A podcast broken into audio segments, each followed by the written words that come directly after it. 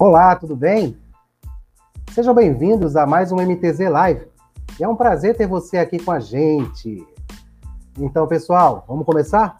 Um dos maiores desafios para os exportadores e importadores é identificar quem, quem ou que foi responsável por alguma avaria na sua carga, seja ela granel, caixarias, cargas em geral, etc.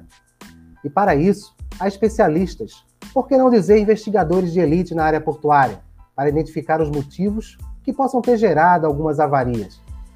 E para que possamos passar com clareza e conhecimento do assunto, teremos hoje, em nossa transmissão, três grandes profissionais do segmento que estaremos apresentando. Então, vamos apresentar cada um para vocês agora. Charles Jota, vamos embora, Charles. Boa, boa noite, Charles. Deu uma travada aqui. Boa noite, Monteiro. Boa noite aí, pessoal. Seja bem-vindo. Antes de você é, agradecer, Charles, só para colocar aqui para o pessoal, né? Você tem, tem registro na FENSEG de 918, número, né? Isso. é especialista em apurar os prejuízos e efetuar vistorias de mercadorias, bens e equipamentos danificados. Isso em viagens aéreas, marítimas e terrestres, né, Charles? Seja bem-vindo. Muito obrigado. E afirmando aí também, com ou sem seguro, né? Com ou Mas... sem seguro, né? Com ou sem seguro também, é. Mais uma boa noite, né, a todos. Uma satisfação em poder estar aqui com vocês, né? E vamos aí contribuir para esse papo aí. Quem vou chamar agora, ele é formado né, pela Marinha do Brasil em Mergulhos Saturados, MBA em Engenharia de Produção e atualmente cursando Tecnologia de Engenharia e Arquitetura Naval pela Universidade de Southampton. Né? Atualmente atua como supercargo e surveio pela Escudo Brasil. Eu vou colocar aqui para vocês o Tavares. Seja bem-vindo, Tavares. Obrigado, boa noite. Para complementar a nossa mesa aqui de gigantes, né, que vai estar com a gente hoje aqui nesse tema bastante importante, que eu acho que todos deveriam ter atenção, porque questão de avaria não é fácil, viu? Para quem trabalha na área portuária e vê avaria, ela não vai ficar ali daquele jeito, não, viu? Tem muita coisa que envolve. Então vamos chamar aqui também o Tiago, né? O Tiago Vieira já teve com a gente aqui na live sobre arqueação de navios, né? Ele é profissional da área de engenharia especialista em marítimo e portuário, né? É, surveio formado pelo Instituto de Ciências Náuticas e atua como gerente de operações na BSMS, que é Serviço de Marismos Portuários, e a Buffside, Marine Surveio. Então seja bem-vindo, Tiago. Boa noite. Agora, agora estamos completos.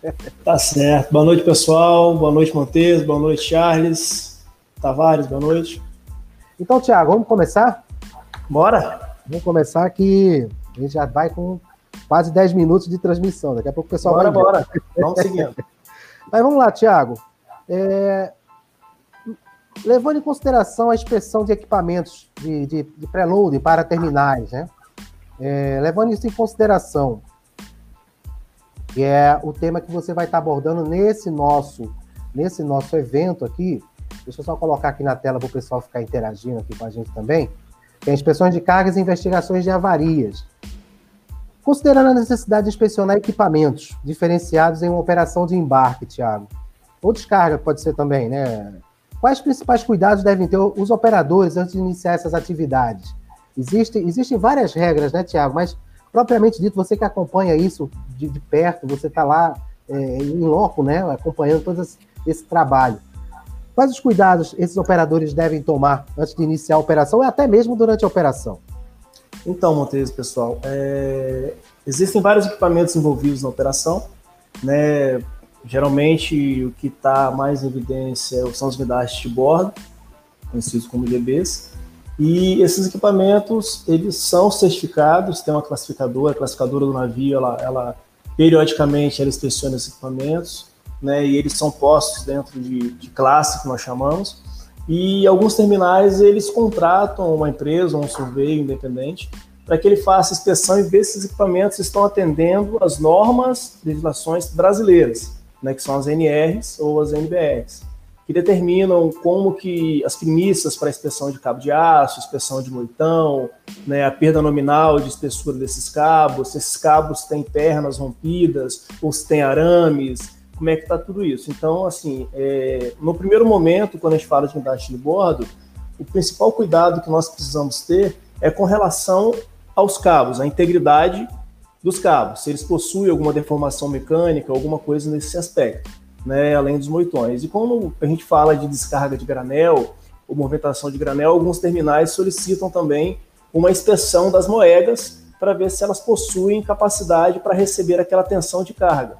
Então aí já envolve o diagrama, o projeto do equipamento, né, um teste com ensaio não destrutivo, líquido penetrante, é, ultrassom de espessura de chaparia, ver se ela está atendendo às normas técnicas, se ela está dentro do padrão do projeto, enfim, então uma série de, de cuidados e, e, atenções que o profissional que vai executar essa inspeção ele precisa considerar.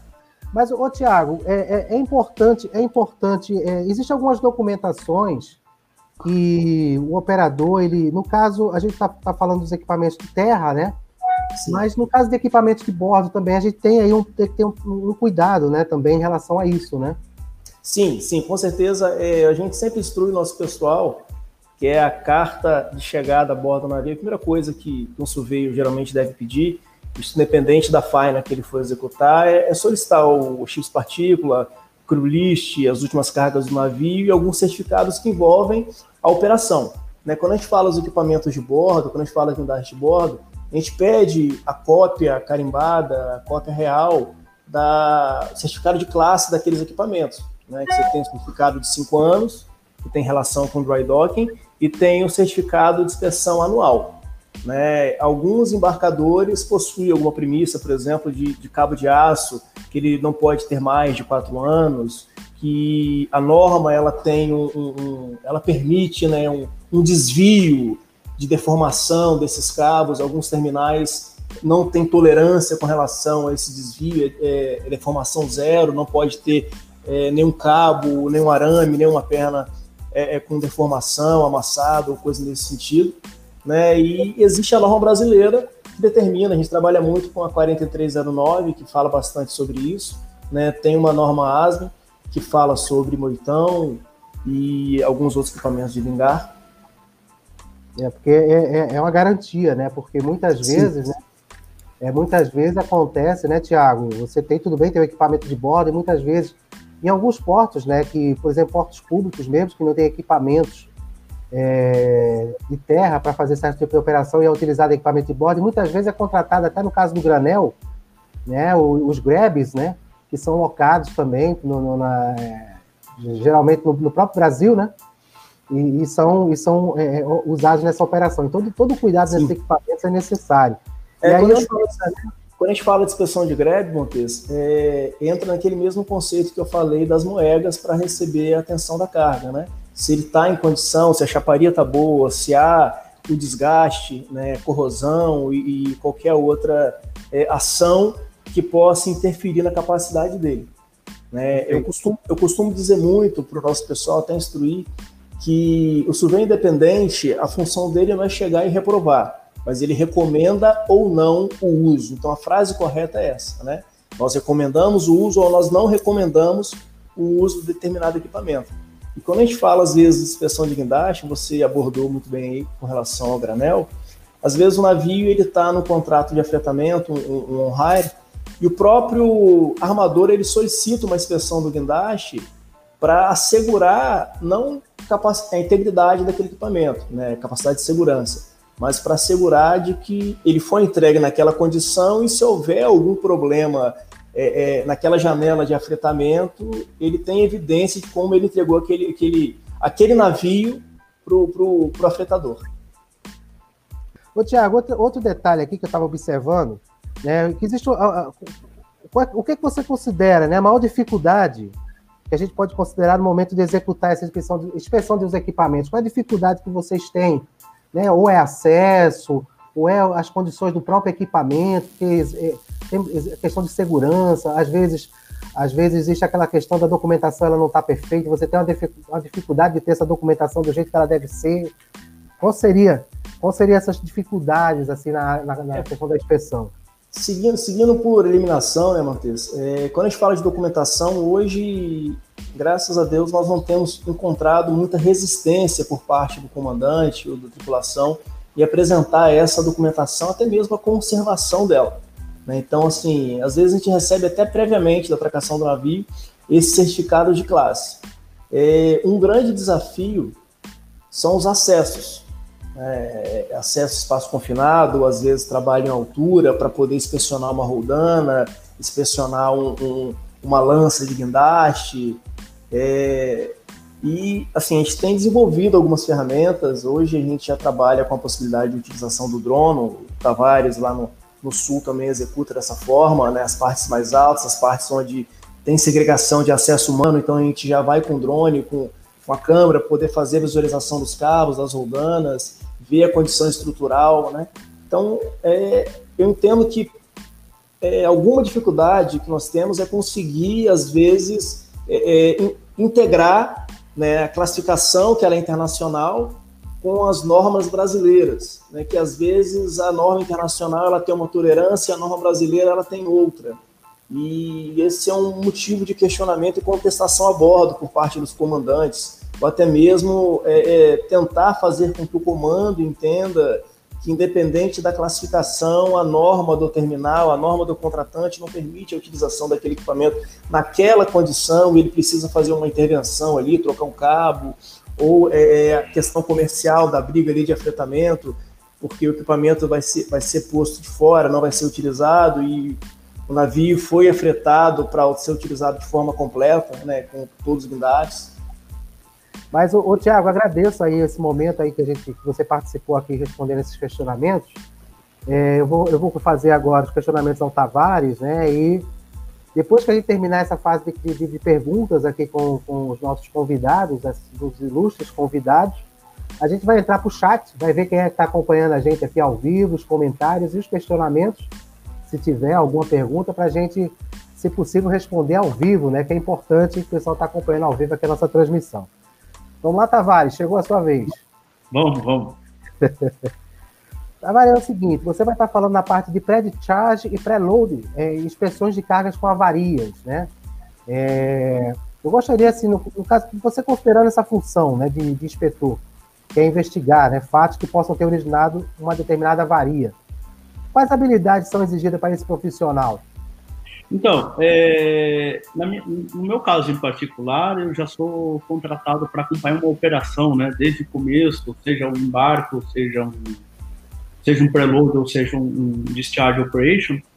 Então, nem toda a carga pode estar variada, pode ter uma suspeita de avaria, mas como também pode já haver um forte indício da carga, já ter informação, deve ter passado por um mau tempo, ou coisa desse tipo, e ela já apresentava avarias conforme já reportado pelo comandante do navio. Então, falando no caso mais comum, que muitas vezes é uma em condições normais, é, e a gente acaba acompanhando a operação e vai encontrando algumas avarias, e muitas vezes parte da carga ela pode não ter pequenas avarias, só embalagem, mas nada que comprometa o produto em si, como também pode ter o produto é, diretamente afetado. E na questão do, da formação da pessoa, vamos dizer, da experiência, né? É, um dos pontos mais importantes é a gente ter, ter, uma, ter o conhecimento da operação num todo, ter o conhecimento de movimentação da carga, é, estivagem também da carga, todas as premissas, e aí poder ir lapidando essa informação para a questão de os principais indícios de avaria por exemplo, uma falar de bobina de aço, né? Bobina galvanizada, já com embalagem, muitas vezes a gente pode encontrar amassados que já tem indício de oxidação, ferrugem, tem a presença de salinidade. Isso nem, nem propriamente pode se dizer que algumas vezes pode ser do próprio navio, uma infiltração. São poucos os casos que se acontece isso. Tem métodos para se identificar a presença de salitro, né? como muitas vezes é, carga vindo de portos da Ásia, é, às vezes elas ficam ou dias ou até semanas estocadas ao ar livre, ou seja, é, expostas a, diretamente à maresia, né? Obviamente, quando ela vai chegar, vai passar um transit time aí de 45 dias de viagem após ter sido embarcada no navio. É, quando chega aqui na América do Sul, obviamente a gente vai encontrar a carga aí já com processo de oxidação bem bem avançado, é, algumas até com forte presença de ferrugem. Isso é, isso é muito comum no, no, produto siderúrgico, né? É o, é, o, é que mais se encontra. E claro também é, é, pode ter avaria que se ocorra dentro da operação. Então hoje a gente trabalha aí ao longo de toda a costa aí dos portos brasileiros, nós temos aí diferentes culturas, diferentes formações de porto a porto, né? E a gente depende muito da, da mão de obra. Obviamente, com uma carga bem estivada, tem as condições, a particularidade de cada, de cada porto, equipamento. Pode, não é o ideal, mas às vezes acaba acontecendo uma avaria, um deslize ali, é, não intencional, claro, e acaba variando a carga. Aí é onde entra o perito, ele tem a função de identificar que a carga já tinha ou não tinha avaria. Se for uma avaria da operação, ele vai identificar que foi uma avaria da operação, busca registrar o que quais foram os fatos dessa avaria, né, as ocorrências, e, e também, se for o caso de avaria de origem, ele também ele vai fazer todos os devidos apontamentos. O principal ponto né, nessa, nessa nossa maravilhosa área né, de, de, de porto, né, de logística portuária, é, o que mais nos exige dentro, de, dentro do porto é o inglês, né? Então, entre, entre todos que trabalham na área portuária, o, o, o surveyor ele acaba usando uma série de, de, de, de colocações, alguns colocam como códigos, né? mas eu tenho o costume de dizer que é a colocação do dia a dia, né? Então, a gente usa uma, uma série de termos, não, propria, não propriamente técnicos, são termos comuns, apenas para registrar a real condição da carga, né? Amassada, empenada, cortada, rasgada, fita arrebentada, e Olha. tudo isso você elabora um relatório é, em grande prática em inglês a pessoa tem que ter a, a, a, formação, vamos dizer, tanto da vivência da área portuária, né, os termos que vai usar, esse termo de marinharia, né, que a gente costuma dizer. Então, como eu já ouvi alguns colegas, né, falar parede do porão, né, não se fala parede do porão, se fala antepara, né. Então, parede nós temos na casa. Então, é, são coisas que não podem ir para um relatório, quando você coloca um relatório tão técnico, porque o que, o que muito acontece com, com, com o relatório do surveyor? É aquela colocação que o Thiago fez no começo da conversa, que ele não, ele não vai proibir, ele não vai ser o acusador, né? Mas ele vai fazer a recomendação. Então, um caso, ah, eu identifico determinadas cargas com determinado grau, determinada monta de avarias é, eu vou fazer toda a identificação dela. Eu não posso, se eu for falar de, uma, de, um, de um produto colocado em uma caixaria, eu vou identificar que parte das fitas de amarração das caixas é, ou parte da, da estrutura da caixa está variada, é, quebrada, trincada, coisa desse tipo. Mas se eu não tenho acesso ao produto interno, eu não posso dizer como está a real condição do produto interno. Esse é um cuidado que tem que se ter. É, se for falar de bobinas de aço, normalmente as bobinas galvanizadas, pré-pintada, ou bobina paletizada, né, que se, alguns usam o termo eye to the sky, olhando para o céu, é, são as bobinas também ditas em pé. E a gente não, quando a, a embalagem tem um amassado forte, ou tem forte presença de ferrugem, oxidação, a gente não pode dizer que o produto interno está efetivamente avariado, e sim a gente apresenta, a embalagem apresenta avarias. É, claro, se a, a embalagem estiver rasgada e o produto estiver exposto, a gente vai destacar produto exposto. E, e, obviamente, toda a colocação que a pessoa vai fazer num relatório, além de ser a colocação mais clara e mais direta sobre a real condição do, do, do da mercadoria, ela, ela tem que pensar que está fazendo isso em português, né? Nós, brasileiros. Mas, obviamente, nós estamos escrevendo, é, escrevendo no, no, idioma inglês. Então, eu procuro, eu procuro, com o time que eu trabalho, a gente, é, a gente lapida bem é, essa, essa parte, né? No entanto, assim, é, a Escudo Brasil conseguiu, nós conseguimos desenvolver um software é, nós temos nosso próprio software para registrar todos os surveys que fazemos. Então, quando eu entro no navio, a minha equipe, nós temos tablets e, e, e telefones celulares, onde por um aplicativo é, desse software nós podemos fazer as fotos da, por exemplo, da bobina e escolhemos qual é o, o, o BL que aquela carga está vinculada e, e registramos as avarias. Então, como eu também eu comecei, eu busquei formar o meu próprio time, busquei é, eu, eu, eu, tive o prazer, né, uma, uma, foi até uma experiência pessoal. É, eu trabalhei com um colega que era de Goiás. Então, primeiro dia de trabalho dele no porto, ele entrou num porão de navio.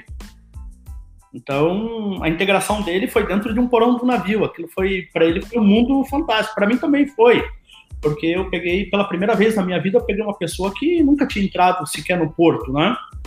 Foi uma formação boa, foi uma formação legal e foi no nosso primeiro dia de uso do, do nosso software. Então, foi muito bacana. Toda a equipe, assim, a, é, a, gente foi trabalhando com esse software e ali a gente consegue registrar é, as, a, a, todas as avarias, mas só que no software ela está em português. A, a gente se preocupou com a facilidade da nossa equipe.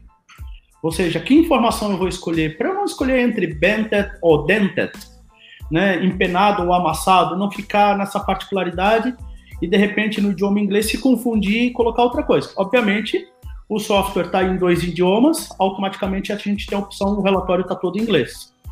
E, e aí tem as demais partes do relatório, conclusão, introdução, resumo, isso aí é uma redação livre, que vai ter que ser em inglês mesmo, para essa particularidade que a gente tem. E como você colocou, Montes, é, na área portuária, hoje o inglês ele é apenas mais um. Eu acho que da época aí que muitas pessoas é, começaram, quem tinha inglês era artigo de, de luxo, né? Exatamente.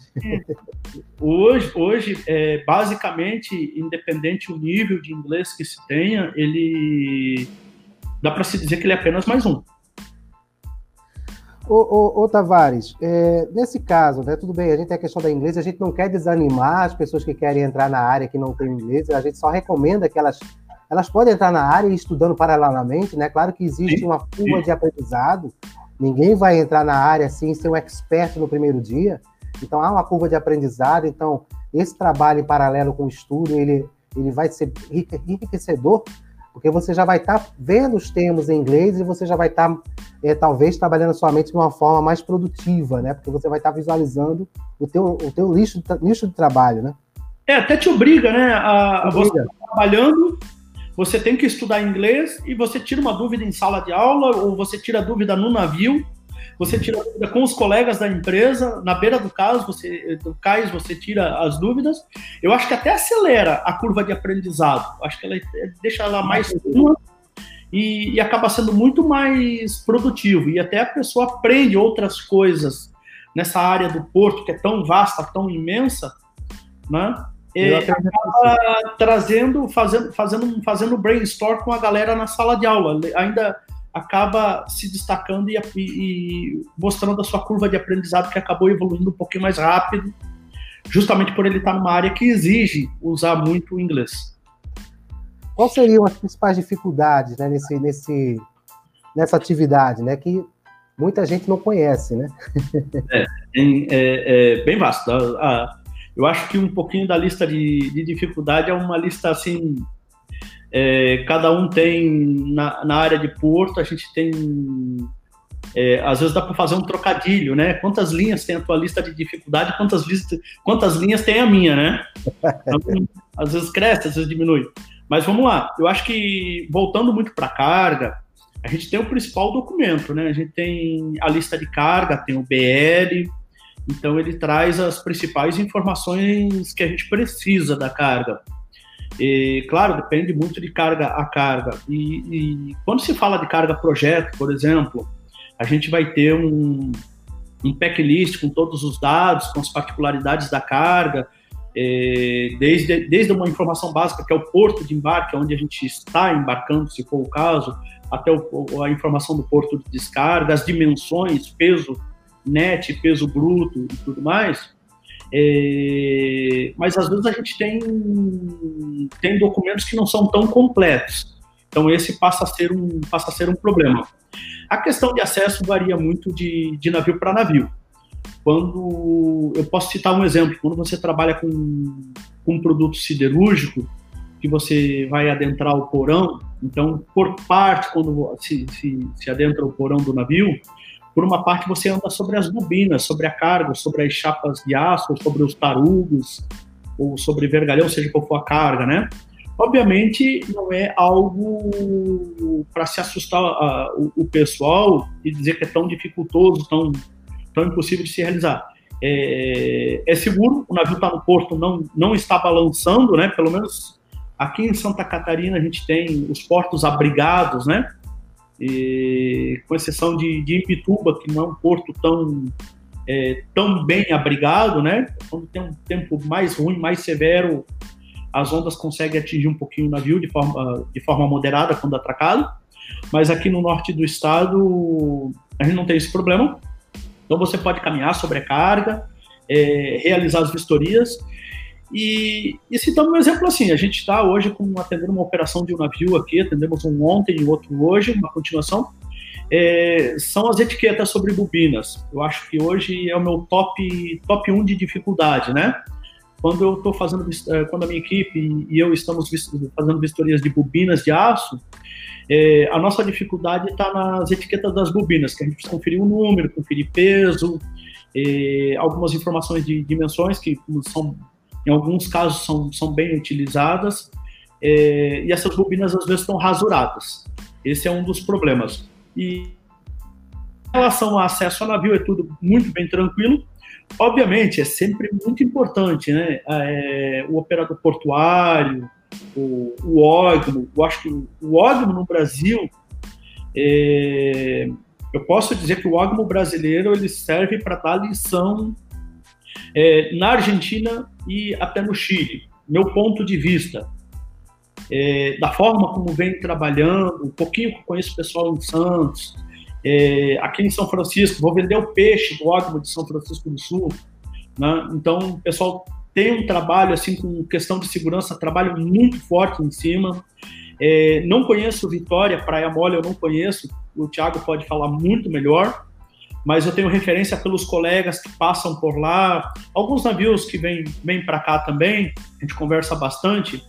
Então, o Ogmo de Praia Mole atua muito bem, eles é, são bem criteriosos na questão de, de, acesso aos porões, de transitar pelo convés do navio. Você não deve transitar pelo bordo de terra para não correr o risco de passar próximo da carga quando está sendo içada pelo guindaste, sempre pelo bordo de mar.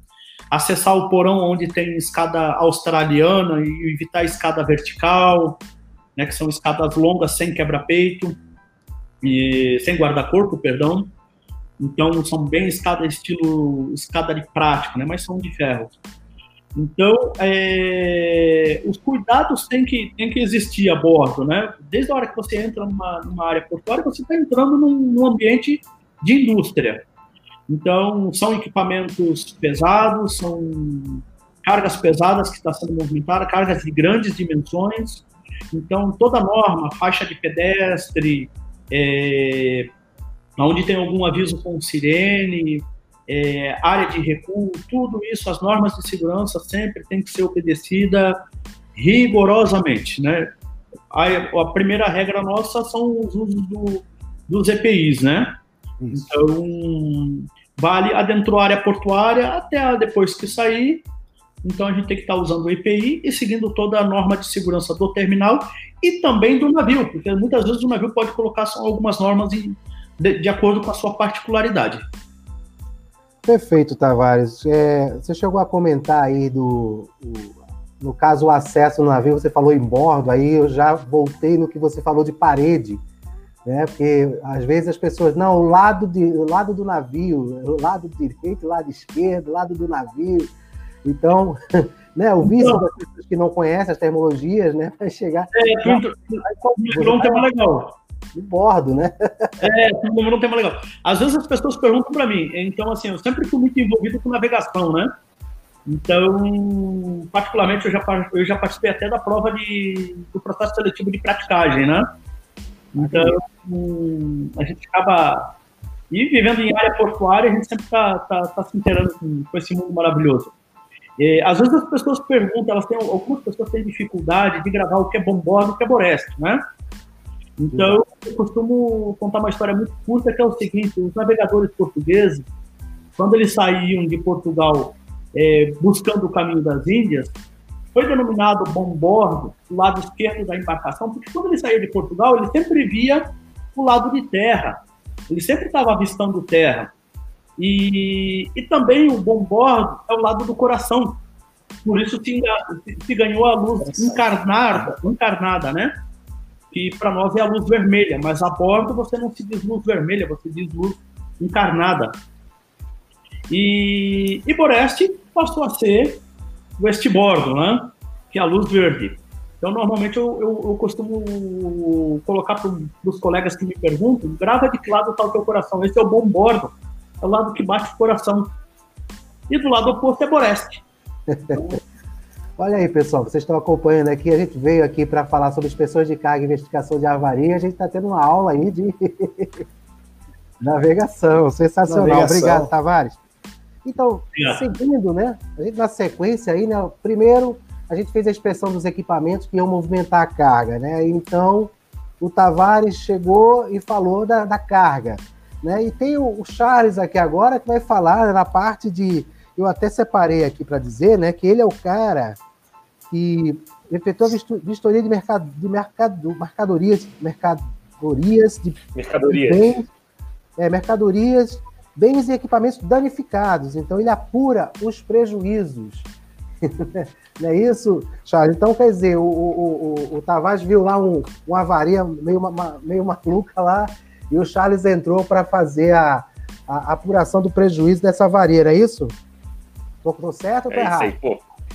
Tá certo, tá certo. Mas pô, dá até gosto, né?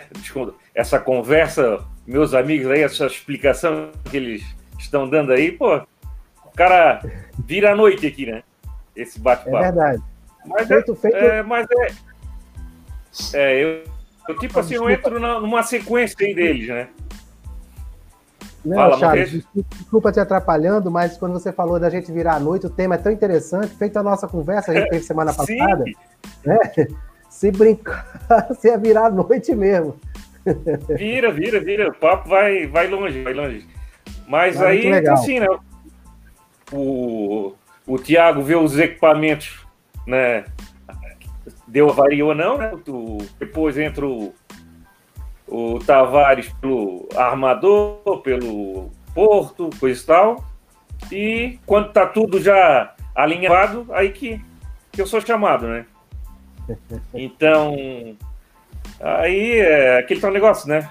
É, a gente tem o, o, cuidado de ver essa carga sem avaria, né? Porque a gente entra nas duas situações também, né? Que nem, nem sempre só somos só chamados do tem avaria, tá? E é aquele, como a gente sempre fala, né? A gente é os olhos da seguradora, né? Ô, ô, ô Charles, no caso, é, qualquer profissional pode, pode atuar nesse segmento ou existe algum, alguma, algum processo diferente para se tornar um comissário de avaria? Eu vejo que muitos, existe alguns aqui na região, amigos também, devem estar acompanhando aqui a nossa transmissão ao vivo. Se não tiver, vão assistir com certeza ela gravada lá no YouTube, ou então vão escutar lá no Spotify. A gente vai estar também colocando lá no Spotify para quem gosta de, de, na hora de estar tá fazendo alguma outra atividade, estar tá escutando alguma coisa, vai estar aprendendo um áudio aqui da nossa live. Mas aí, no caso, qualquer profissional pode atuar no segmento de avaria de carga, Charles? Não. Aí tem que ser um comissário de avaria, né? Com, com registro, né? Pela, pela Federação Nacional de Seguros, né? no caso, cursado na Fundação Escola Nacional, a FUNENSEG, né? Que dá essa, a, o estudo todo. Né? E, o, a experiência depois que manda, né? Eu fiz o, o circuito inverso, né? Eu aprendi primeiro tudo, fui a campo, para depois, né, de alguns anos, fui fazer o curso até de comissária avarias. Tá? Eu acho, Até que, acho que é da nossa geração, né, Charles? Hã? A nossa Como geração é que, é optou por isso, né? Pois é. O Thiago não, né, Thiago? O Thiago já. Mais novo, mais. já, foi, já, já foi naquele outro nível de. Na verdade, eu, eu entrei primeiro, comecei a trabalhar para depois estudar, não teve jeito. É, mas então, tá, tá, tá dentro da não, nossa geração. Tá, é isso aí. É, é, esse, é esse circuito. Mas tá, é isso. Tem que ser um comissário registrado, né? Hoje até tem, tem certas situações aí que é, reguladoras né, e comissárias de avalias estão botando pessoas para fazer vistorias é, sem esse curso, né? E até a gente reivindica junto às seguradoras, até portos, terminais, né? Até os próprios órgãos anuentes, para que se faça a presença exclusiva de um comissário de avarias, né? Quando o surgimento dessas avarias no, nesses recintos, né? Que a gente, putz, é, de vez em quando estamos em armazéns alfandegados, cargas, vários tipos de carga, né? Então, a gente tem que ser bem criterioso, né? Imparcial na, nas nossas ações, né? E aquele cuidado todo, né? E o cuidado, né, Charles, é uma questão, é, é, é uma questão porque é, eu ia até é, complementando, né? Seria uma segunda pergunta que eu iria lhe fazer. Então, complementando essa, essa, esse seu raciocínio, né? É, então, no caso, claro, o profissional, tudo bem, isso é muita coisa a gente aprende assim no, na vivência, né? Então, você vai Sim. uma vez, duas vezes, três vezes, você vai aprendendo, vai fixando aquilo ali. Mas é necessário realmente uma, uma habilidade, né? É, vamos levar em consideração, tudo bem, no seu caso, você está avaliando uma carga, que pode ser até um veículo, né? Pode ser até um veículo. Sim, sim. Eu, eu, entendo, acho que você vai concordar, né? Uma das habilidades que tem que ter é bastante atenção, né? Porque você, muitas vezes, você está num ambiente e você é, é, distraído constantemente. É passando máquina, né? Caminhão, é alguém te chamando, é o telefone tocando. Então é importante ter essa, essa habilidade e atenção. Você, você teria outras habilidades que pudesse identificar, Charles? Olha, aquela é a expertise, né? O olho clínico nos mínimos detalhes que sempre ele engana também, né? Deixa passar despercebido, até questão de uma de um reflexo, alguma coisa esconde esse, esses tipos de detalhes, né? né? A grande atenção dos fatos, né? É, também se até a documentação, tu dá um, um certo estudo antes na, na documentação, no que tu vai vistoriar, né? Saber o que é que tu vai lidar aquilo ali. E a, a atenção que manda mesmo, Montes. Muita atenção, né? Porque a gente às vezes observa, observa vários tipos de, de avarias que acontecem, né? Eu acho que agora pode sim, entrar sim. aqui todo mundo na, na, na, na, conversa, né? Agora a gente já está mais avançando aqui, porque já são 48 minutos de live, viu? Já vamos Só isso? uma hora de transmissão, é, não dá para perceber. Né? E estamos com uma audiência muito interessante aqui. É, então, antes de entrarmos aqui no, no, no, chat, né? As pessoas estão participando. Eu só quero ver. Vocês estão acompanhando o chat aí também? Está visível para vocês? Está visível, está claro aqui. Tá, pra, maravilhoso. Para mim não está. Não está? Para mim, não. E, ô, Thiago, o que é que houve, hein? não, mas está liberado. Estou visualizado aqui nos comentários, tranquilo. É, o chat aqui está liberado para vocês, mas tudo bem, a gente vai vai interagindo aqui. Agora chegou a vez da gente começar a interagir com a nossa, a nossa audiência. Pode falar, Thiago. Um ponto muito interessante da, das três atuações, que existe uma sinergia entre elas, que eu acho que vale muito a pena ressaltar, é o histórico do navio. As últimas cargas, o histórico dele de navegação, se ele pegou mau tempo, se ele pegou vento, no processo de encarregamento, se houve chuva, se não houve, que tudo isso tem um impacto direto lá no porto de destino, na descarga da carga, às vezes uma bobina ovalizada, uma bobina oxidada, e os porões estão vedados, né? É, às vezes sinal de oxidação, quando você faz o teste de salinidade, saber se esse, essa oxidação, esse sal é de resíduo de, de, de última carga ou se realmente está encostado na chaparia do navio. Então, assim, eu vejo que é uma sinergia nas três, nos três tipos de inspeção, buscar esse histórico. É muito interessante conseguir ele. E é importante também, Tiago, você, você falou muito com muita propriedade a questão que você tem um histórico de navegação, de, da origem, de destino, como ela foi movimentada, como ela foi estivada, como é que ela foi apeada, né? né? Travada. Né? E isso aí também considera nos containers, né, Charles? Então a gente também tem que levar em consideração. Exatamente os containers, né? Que muitas cargas, às vezes, eu, eu vou bater na tecla de novo. Carga não é mudança. Apesar que existe mudança, né? Que o pessoal traz de container. Muito então, container com mudança. Tem de tudo, de tudo. Carga... Tem de tudo.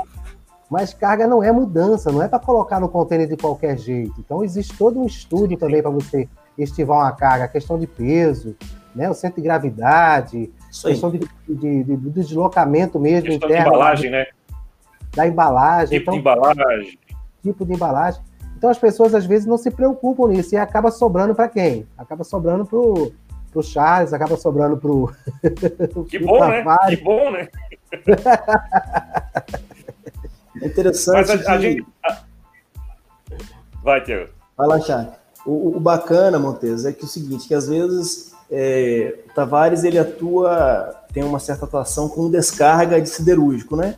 Então o relatório que a gente faz aqui no embarque, para ele é fundamental para otimizar a descarga dele e ele ter esse histórico.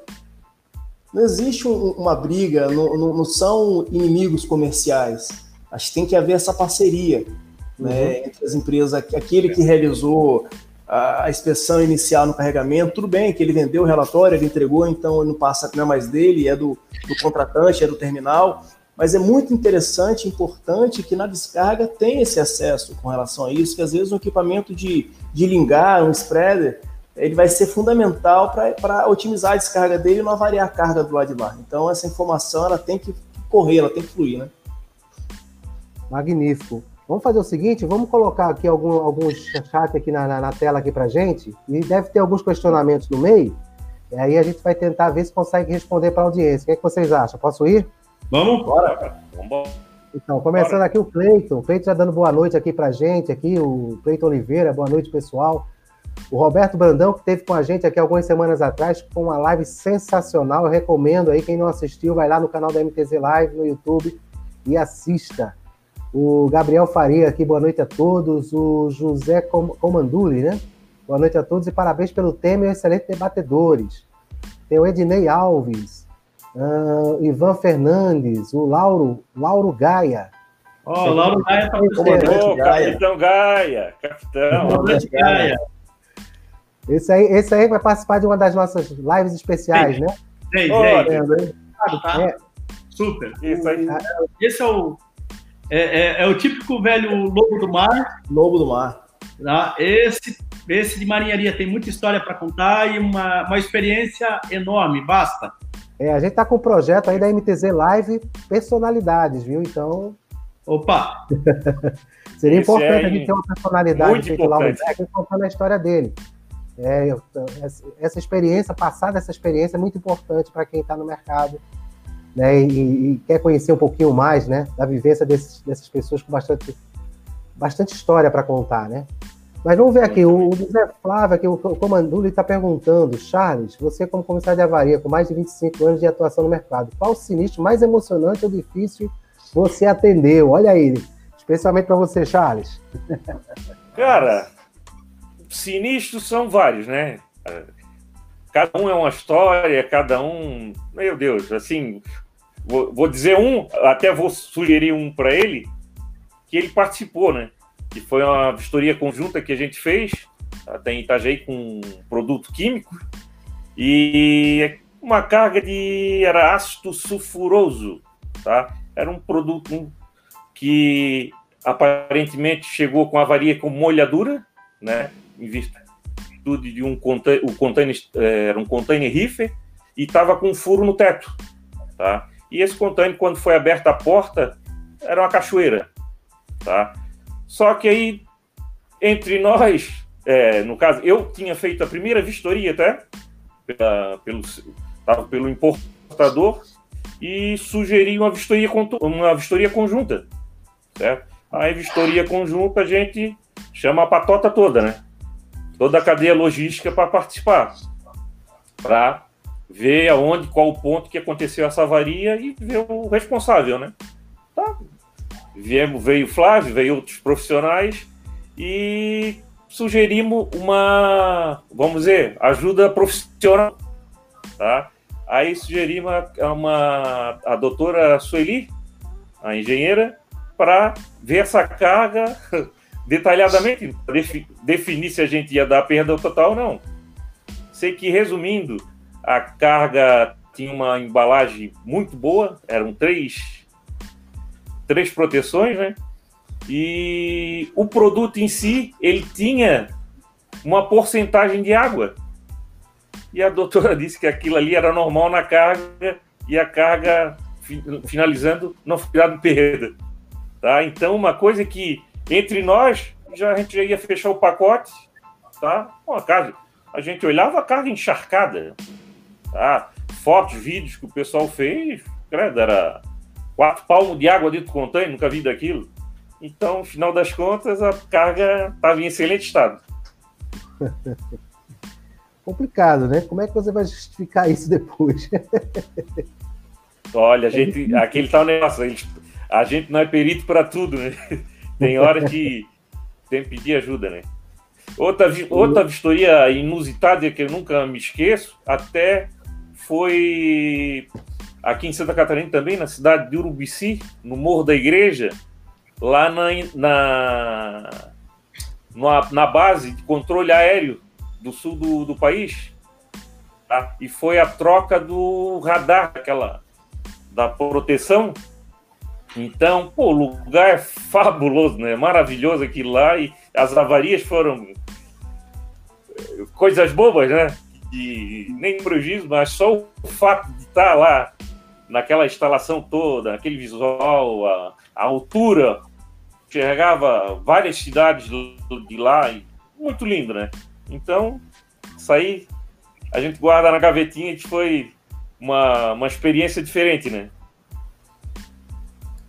aproveitando então, já que você contou a sua experiência, Charles, eu vou agora colocar aqui também na mesa o, o Tiago. Tem algum fato, algum fato, Tiago, depois do Tavares também, que você lembre assim que tenha sido interessante, cômico, ou inimaginável? Rapaz, é... um ano retrasado nós fomos acionados por um armador para acompanhar a descarga de um navio que havia sido rejeitado em um dos portos aqui no Espírito Santo. Uma carga de perfil que ela colapsou, ela shiftou, e quando nós abrimos o porão parecia pega-vareta, literalmente. Perfil para tudo quanto é lado, de ponta cabeça. Meu Deus do céu, pega a vareta mesmo, né? Pega a vareta mesmo. Então. Agora que eu entendi o pega a vareta. É, justamente. Uma inspeção, uma inspeção conjunta com várias partes e operação de três dias, quatro dias, performou aí quase 15 dias né, para conseguir descarregar. É, carga que era pré-lingada, nós tínhamos que tirar perfil de forma unitária, com todo cuidado, estiva, né, questão de saúde e segurança. O terminal havia recusado, então nós fizemos inspeção conjunta e parecia um, um show de, de, uma mega celebridade no convés do navio, ali acompanhando cada passo da operação. Foi, foi, foi, foi marcante. E no meio da operação, um perfil escorregou e caiu de ponta no porão. Ah. Não machucou ninguém, não avariou, não avariou o porão, mas foi quando a gente entrou na zona de conforto, a zona Sempre de conforto acontece. desmoronou, desmoronou, justamente. E você, Tavares, tem algum fato aí que gostaria de, de expressar? Eu vi que você se manifestou assim de uma forma que você lembrou de umas 10. É, vai lembrando, né? Então, assim, é, logo que eu saí da, da escola de mergulho, eu, eu entrei na Smith, então lá foi, lá foi a minha carreira, né? Lá foi o pontapé da carreira. Então, quando eu trabalhei num navio que coincidentemente bateu no, no farol aqui na Ilha da Paz, então, um navio containeiro da Nedloyd, e, e, lá foi o, foi o pontapé de tudo, mas por lá começam as coisas. Mas eu acho assim, mais, eu, eu, gosto de lembrar de um mais engraçado, né? Porque na vistoria, quando eu faço investigação de avarias, principalmente assim, com, em alguns casos com guindaste, é, eu tentei usar até para porão, para porão de navio, porões altos, mas não, não foi tão fácil. Eu estou usando o drone. Então, a primeira vez que eu fui usar o drone na, em um guindaste de um navio que o, o cabo estava tava bem deteriorado e já tinha algum, alguns arames já tinham se rompidos. E, e o imediato estava com medo de colocar o guindaste no descanso, não sabia se poderia arrebentar de vez e aí o estrago ser maior e tal. Aí disse: não, fica tranquilo, eu vou, vou ter um drone e vou colocar o drone lá em cima, a gente vai, vai tentar enxergar alguma coisa, né? É, eu quase perdi o drone, o drone quase foi para a água, porque eu me atrapalhei com os tripulantes. Todo mundo queria ver o que, que eu estava vendo no celular, no celular, porque o celular vai encaixado no, no, no rádio do drone, né? Fica acoplado. Então, o que o drone vai estar enxergando pela câmera, você vai ver no celular. Então, teve um caso que eu estava muito focado, olhando para baixo mesmo, operando o rádio e, e tentando enxergar ali o, o, o, visual do drone. E quando, de repente, eu levantei a cabeça, porque na área, na área portuária tem um problema, que são as, são as benditas gaivotas, né? Elas são meio kamikaze. Então, não sei se tem alguma coisa do drone que é o ruído, alguma coisa que fica atraindo os pássaros, né? Em particular as gaivotas. E elas ficam rodando muito próximo do drone e tal, então tem o risco de um pássaro daquele realmente atingir, derrubar o drone e você perder. E nessa que eu levantei a cabeça para olhar, eu acertei com o meu capacete no nariz de um tripulante que estava bem encostado atrás de mim. Então, aí eu, eu fiquei com o dedo no, no drone, o drone bateu no guindaste, e aí veio rodando, rodando, rodando, rodando, rodando. Então foi foi uma cena assim que ela ela ela ela para mim ficou muito cômica, né? E, mas valeu a experiência. Hoje eu tenho claro outros dados, né? Eu eu tento não aparentar que eu estou operando o drone, sair de perto de todo mundo, tomo uns cuidadinhos, porque Meu o Deus. é grande. Meu já perdesse quantos drones? Já perdesse quantos drones já? Pô, Charles, tu faz isso na live, cara. Minha esposa tá assistindo, Charles. Ela vai me dar bronca daqui a pouco, porque. Então, assim, eu já perdi um na água, né? Então, e aí eu tava com o serviço na semana seguinte, daí eu saí correndo para comprar outra. Aí tive que convencer Você ela. Tem... Foi brabo. Você tem que fazer o seguro... melhor ainda, né? Você tem que fazer o seguro e pedir o comissário aí para fazer a avaliação da pólice, olha. É... é, mas como é que vai fazer? Lembrado. Vendo ao vivo aí. Montes. Montes. Oi. Tiago, estou acompanhando aqui os comentários, né? O Tiago Costa fez um comentário a respeito de um navio específico. Ele me lembrou do episódio, né? 31 de dezembro de 2018, não muito distante. Finalizei o navio, vim para casa, fui para casa, né? participamos ali da, da, na nossa festa de virada de ano. Às duas horas da manhã o telefone tocou, pedindo que eu voltasse para o porto, que o navio, o porão 5 do navio, ele estava com um palmo de água dentro do porão e bobinas embarcadas, bobinas laminadas a frio, bobinas acabadas já, sendo molhadas.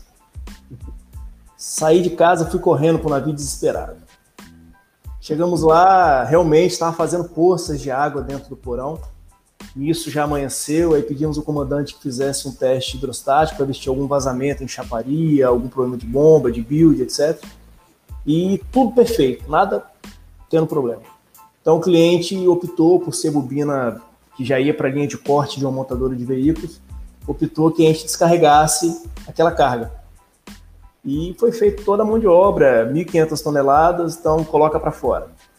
Vamos tirar a carga do porão 5 e botar no porão 4.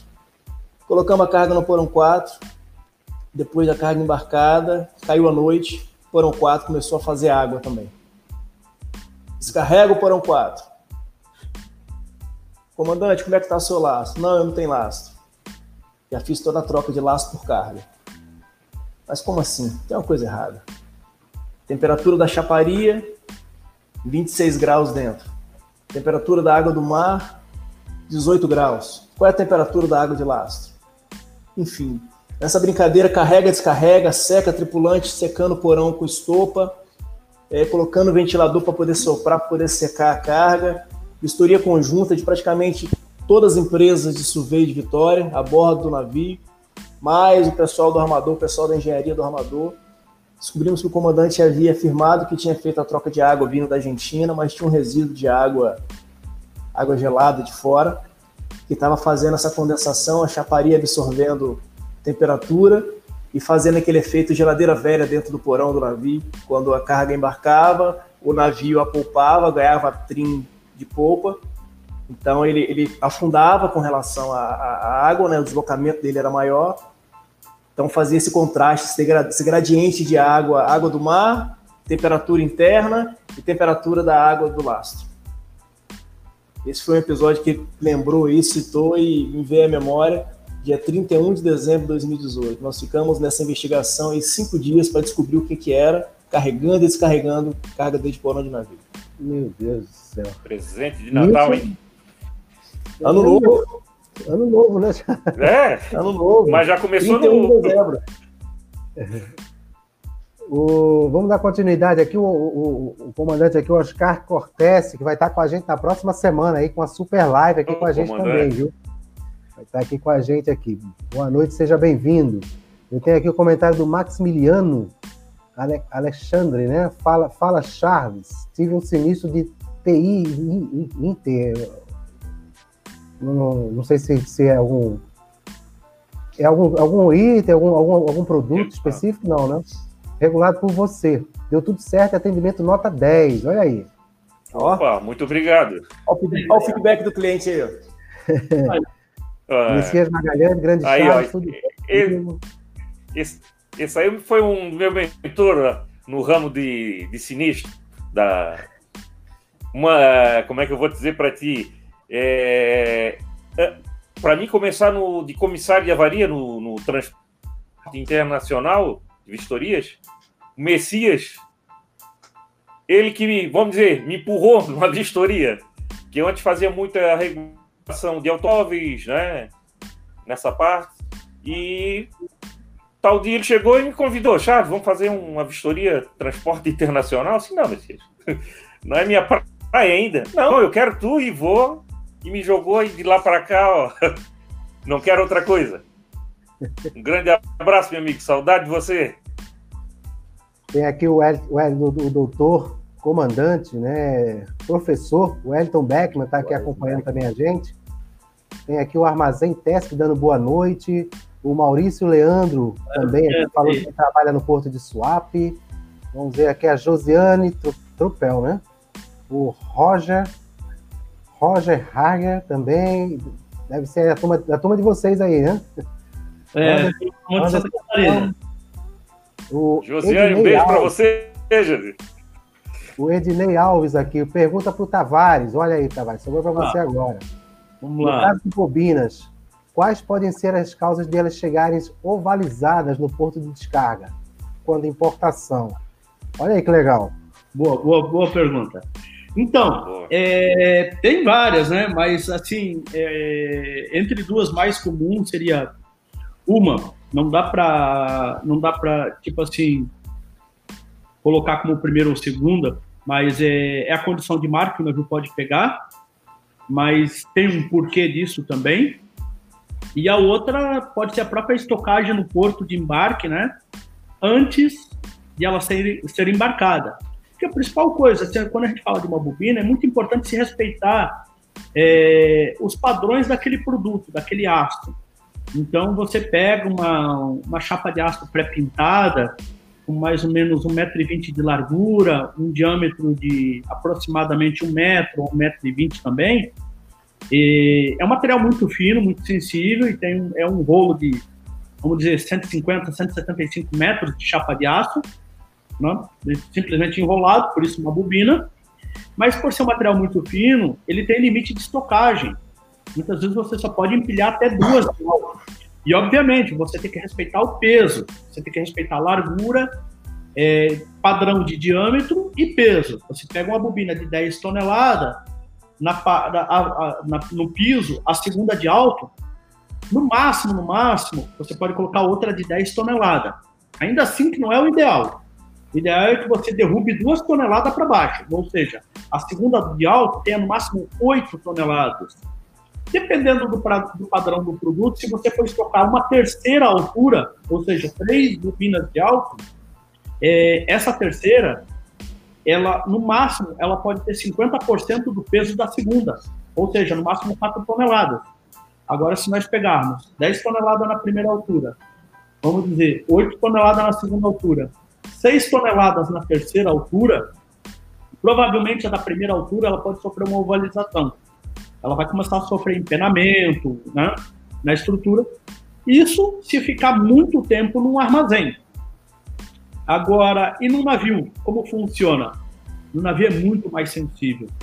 No navio nós estamos falando, o navio vai sair de um porto, vai navegar, vai ter tantos dias de navegação, vai pegar condições de mar adversas, o navio tem um, um movimento de vibração natural, por estar navegando, por estar em movimento, os porões próximos à casa de. próximo a pouco, próximo à, à praça de máquina, tendem a ter vibração constante. Os de proa, o 1 e o 2, tendem a ter forte vibração pelo capurro do navio, é, que é a, a, colisão dele com a onda, bate na primeira, pula na segunda, bate na terceira, fica quicando a onda, né? É o porão de porrada, se costuma dizer, o porão número 1. Um. E então, obviamente, o produto vai estar vibrando, o produto vai estar querendo se mover. Existe, como o Thiago citou, o exemplo do, dos perfis. É, se a carga não estiver muito bem estivada, muito bem acondicionada e amarrada adequadamente, né? Como nós usamos na beira do caso do, do cais o, o termo peada, que é para amarrar a carga, é, a carga pode se mover dentro do porão, pode se deslocar e e uma bobina se deslocando, ela puxa a outra, solta a linha de estivagem e aí a bagunça está feita.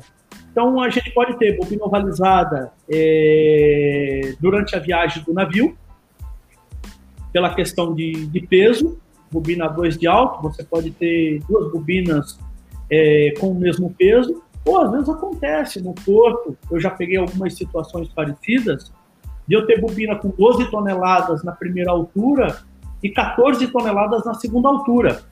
Então, o processo estava inverso.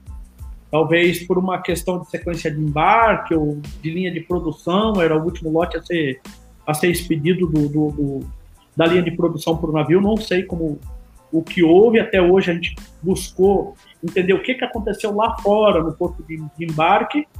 Veio da Turquia para o Brasil mas aí as informações não foram muito bem muito bem fáceis assim de, de se conseguir um, uma série de informações que nós queríamos e mas infelizmente essa sequência de pesos invertidos é, ocasionou que boa parte da carga estava ovalizada.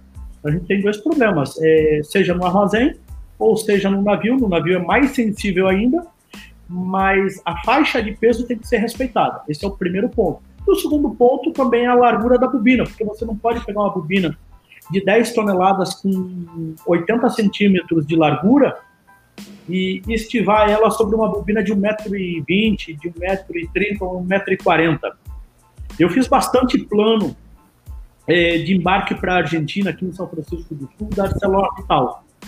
Da, da ArcelorMittal Vega do Sul, que é uma planta da, da ArcelorMittal aqui em São Francisco. Então, durante boa parte do tempo, é, eu fazia toda a sequência de embarque e a gente foi, a cada navio a gente foi se aperfeiçoando, foi se adequando e aí a gente criou grupos e, e subgrupos. Nós criamos cinco grupos, A, B, C, D e E, que denominava a largura da bobina, 1, 2, 3, 4 e 5, que nos dava o diâmetro e a faixa de peso da bobina. E aí assim a gente respeitava esses grupos, a gente só podia pular uma letra. A com B poderia ser estivada, A com C a gente não podia estivar, não podia misturar. Era uma forma mais fácil, a gente deixou uma coisa bem prática. A ArcelorMittal fez um trabalho excelente, ela colocou baita adesivos sobre as bobinas A1, A2, A3, A4, A5, B1, B2, C1, C2 e assim por diante. Então era fácil quando se alguém errasse no papel fazendo o sequenciamento, na hora de se estivar a bobina no porão, é, as pessoas iam visualizar com facilidade. Peraí, o cara quer colocar C1, né, uma C3 sobre uma A1, opa, não pode. Então, aí se seguia as regras. Foi um padrão muito bacana que a Sola fez. Muito a premissa básica, né, Tavares? É, é sempre da maior, da maior para menor, né? A premissa básica para plano de estivagem é essa. Maior para menor, não tem sentido você inverter essa, essa ordem, né? Exatamente, não tem sentido. É, inclusive, tem alguns manuais de navio que determinam né, a, a quantidade de alto, a, as alturas que você pode colocar, o peso máximo, né? Existe Sim. aquele cálculo da pirâmide, que é a bobina de cima, bobina de baixo, na verdade, ela vai receber duas vezes meio peso dela quando você tem três alturas estivadas. Que é o, que é o cálculo de pirâmide, né? E, mas, mas o cálculo de pirâmide, basicamente, ele não é usado para cuidar da bobina. Ele é não, usado é, restante piso. O esforço. Restante piso, isso aí. Porque daí você tem uma resistência de piso de, por exemplo, 20 toneladas por metro quadrado. Eu adoro pegar navio com 20 toneladas de metro quadrado. 20 toneladas por metro quadrado, porque hoje é raridade, né? Luxo. Tá, a galera tá, tá, tá economizando aí para construir navio, é 15, 18. As, eu peguei um com 13, então é difícil trabalhar. E você fica muito limitado. E às vezes o exportador, e são pegadinhas, né? É, que às vezes um armador lança é, para ele, ele, ele, lança e, a, e afreta um navio para um exportador, isso acontece muito no produto siderúrgico, e, e, ele coloca, ó, resistência de piso 13 toneladas por metro quadrado. E aí o exportador tem um volume X de determinada carga a ser exportada, ele precisa ocupar todo aquele espaço, ou seja, é, o fator de peso é maior do que o fator de cubagem, porque é uma carga compacta, mas muito pesada. Então o problema não é espaço, o problema não é espaço de volume, mas sim espaço físico do porão. E quando você chega em um determinado momento, você não tem mais espaço para colocar fiada de bobina, ou tarugo, ou chapa de aço, alguma coisa. E aí o que, que te acontece? Você acaba perdendo espaço no porão, você tem que levar na, fazer, fazer, fazer estivagem vertical. Você tem que subir a altura. E quando você tem que subir a altura com bobina é mais difícil, porque se você tiver uma resistência de piso baixa, você tem que fazer esse cálculo de pirâmide e tentar intercalar. É se você tiver nas leves, né, Tiago? Aí fica fácil. É quando eu falei da pirâmide, porque que acontece? O mesmo efeito, eu praticamente, eu geralmente eu considero dessa forma, o mesmo efeito que o piso está sofrendo ali na resistência de piso, aquela primeira bobina ela está sofrendo. Assim. Né? Ela você tem mais duas bobinas para cima. Forma, peso, ela vai sofrer, né? por um dos então, lados. Você, você considera para fazer uma avaliação de possível valização ou colapso da carga. Sim, sim. Não pode esquecer também a questão do tensionamento dela, né? Sim. E, Como e tem... foi bobinada, né? É, e, é. e também né? O legal da bobina é, o legal da bobina tem alguns armadores, tem, tem, um, tem um armador grande, né? Daquele que eu fiz a, a, a maquete até. É, eu acho muito legal a estivagem do, do, do pessoal é, vender aí. É, eu acho muito bacana. O, o, alguns armadores eles fazem a estivagem bem compacta.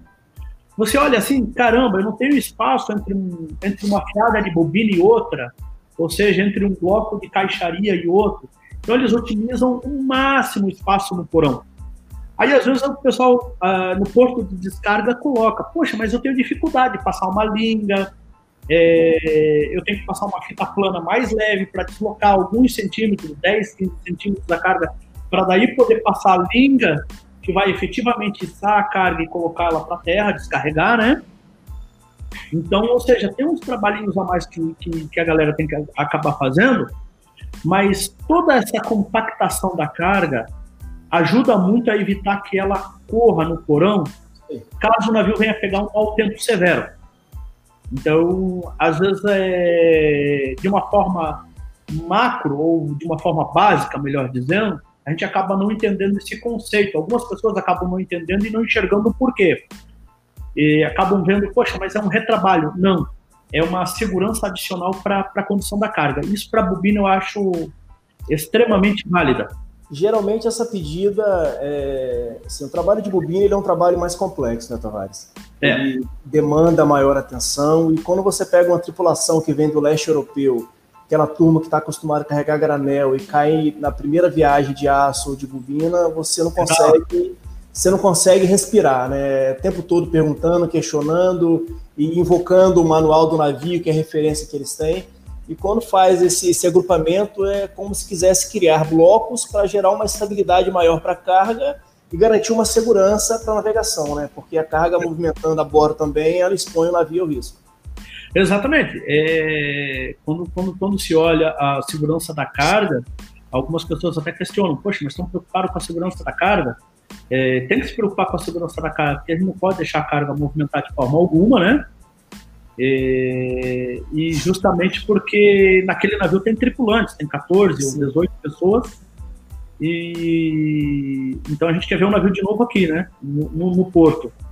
E, eu... E, e, isso é, é, é, de extrema valia acompanhar a real condição de estivagem da carga e a amarração dela também. Eu falo ah. muito uma, uma, frase que eu escutei de um imediato, né? Eu estava enquanto atuando como supercargo e eu estava trabalhando para o lado do navio, de fato. Então, o terminal sempre tem aquela briga de colocar uma fita a mais, uma fita a menos, fazer um, um escoramento a mais, um escoramento a menos. E o imediato ele falou comigo: quem vai descer uma vez por dia, a cada 24 horas nesse porão? Para ver a condição dessa carga, sou eu. E se ela estiver solta e movimentar na hora que eu estiver lá, é a minha vida. Então, eu geralmente, eu, eu quando eu estou de supercarga, eu estou como supercarga com Port Captain, eu sempre evidencio isso para os terminais. O que é uma fita? O que é uma cunha? O que é um escoramento a mais? É lógico, desde que não seja nada esdrúxulo, nada, nada gritante. Mas uma fita dobrada nas cabeças para garantir, um, uma piação dobrada para garantir a segurança, não, não, não mata ninguém, não atrapalha o trabalho de ninguém. E não vai deixar ninguém pobre, né, Thiago? Agora, uma coisa que eu deparo. E não vai deixar ninguém mais pobre. Justamente, justamente. Agora, uma coisa que eu deparo muito é tipo assim, ó. Chega as bobinas bonitinha, com as proteções, com os calcinhos, né? Isso no navio, né? Os calços de madeira. Quando chega no terminal, sem calço. E daí? Quem que tira esse calço? É o Tavares? Será que tira lá no, no porto? Ô, Charles. Ô, Charles. É. Eu, fui, eu fui escalado para fazer uma descarga de fio máquina no porto é. de Rio Raina. A hora que eu vi eles descarregando aquelas bobinas no porto de Rio Raina, deu vontade de chorar. Eu filmei. Porque aqui no Brasil, quando a gente embarca fio máquina, nem sereno praticamente pode, né? É o material já acabado e tal eles descarregando as bobinas de filmar como se fosse cacho de uva, com sisal. Não. As bobinas penduradas, arrastando no chão, saindo faísca com a empilhadeira e todo o cuidado que a gente tem aqui para carregar esse material. Ficava aquele emaranhado. Parecia caixa de uva é pendurada. Triste. É triste, né? Ó, vamos, dar, vamos dar continuidade aqui aos comentários. Aqui, eu queria dar uma boa noite também ao doutor Oswaldo Agripino. Se estiver acompanhando aqui a gente ainda, seja bem-vindo e obrigado aí pelos parabéns de nossa iniciativa aqui de juntar essa equipe né, de profissionais aqui para poder conversar, né, trocar ideias, passar experiências, que isso a gente acaba realmente aprendendo alguma coisa. Né? Hoje a gente já aprendeu aí a questão de bombordo, boreste, né? Já aprendeu aí a estivar bobina. Vamos pensar mais alguma coisa aí que eu vou começar. É, eu, acabei, acabei, de ver um comentário aqui do, do Brandão, achei legal, né? O, o Brandão também é um, é um mestre aí da, do afretamento, né? Eu assisti aquela live lá, pô, uma aula legal. É, não, ainda não tive oportunidade, não tive tempo. Mas é, até o, o Brandão colocou, os ingressos dos camarotes de combordo eram mais caros na ida, né? Na volta, eram os de Boreste, eram mais caros, ou seja, porque o pessoal tinha visto visão. e apreciando a paisagem, né? Quando eu falei aquela história de Bombordo e Boreste, né? Bem, bem legal, mais um aprendizado aí. É, achei aqui, achei aqui, os ingressos dos camarotes. Bem legal. Mas o Roberto Brandão tem um questionamento aqui, se você puder. Agora perdi. Aqui. Vou tentar achar aqui. Essa expressão de grebes é para os cabos de entrega e reentrega de navio, time charter, correto? Depende, né? Depende sim, não, como diz o outro. É, sim, não, porque se o grebe for do, for do navio, Beleza, ele entra no, no, no hire ou no off-hire, no vessel condition, né? Certo, Thiago? Agora, se for um operador portuário, vai ser aquela, aquela vistoria. Por exemplo, aqui, aqui em São Francisco é muito comum, antes de cada descarga de fertilizante, é muito comum a galera fazer uma vistoria geral. É, a primeira vistoria para efeito de segurança, sempre é muito minuciosa. Então, o próprio operador faz, técnico de segurança, o pessoal faz aquele aquele checklist bem, bem detalhado, a funcionalidade do equipamento, os cabos, órgão checa a ART, está em dia, tudo bacana. E, e muitas vezes o, o pessoal de, de, de, do recebedor da carga, quando ele tem um, um surveyor, eles checam a, o aspecto interno e externo da, das conchas do grab que é para ver se está soltando tinta, se está soltando ferrugem, se tem vazamento de óleo hidráulico, se tem taxa excessiva nos cabos e, e, pode cair sobre, sobre a carga. quando o grave estiver operando, né? Se ela está empenada, se ela está fechando para não vazar. Exatamente. Apesar que esse teste a gente sempre faz depois das primeiras gravadas, né? Isso. Antes é bem. Então, se olha o aspecto um todo, mas o que manda é depois das primeiras gravadas. Com certeza está vazando. Inclusive, né? é, inclusive, inclusive eu tenho. Inclusive, hoje nós temos a frente de serviço que ela é específica para vistoria de guindastes, GREPs, né? E a vistoria das moedas, infraestrutura portuária, que já entra no contexto de segurança. Se ela está, como eu disse no início, né? Se ela está em condição de receber aquela carga, né? Aquela, aquela a carga que vai cair sobre ela, se ela está de acordo com, com os croquis, com o projeto em si, se a estrutura dela está adequada para tal. Aí o Cleiton dizendo que o Thiago mandou bem aí no esclarecimento sobre manuseio de cargas. A Tânia Oliveira aqui, ótimo profissional portuário, Thiago. Uh, o comandante Oscar aqui comentando sobre o relatório não é vinculante, porque se a seguradora decide omitir, não passa nada. Por isso, às vezes, é escrito em termos de fácil compreensão. Verdade. Uh, deixa eu ver aqui. A Gisele Pereira fala, Charles, grande profissional. A Andrea, Andrea Racha, Rachadel, né? Charles Rota. Até que enfim, a minha esposa tem que participar, né? Tem que dar uma audiência, né?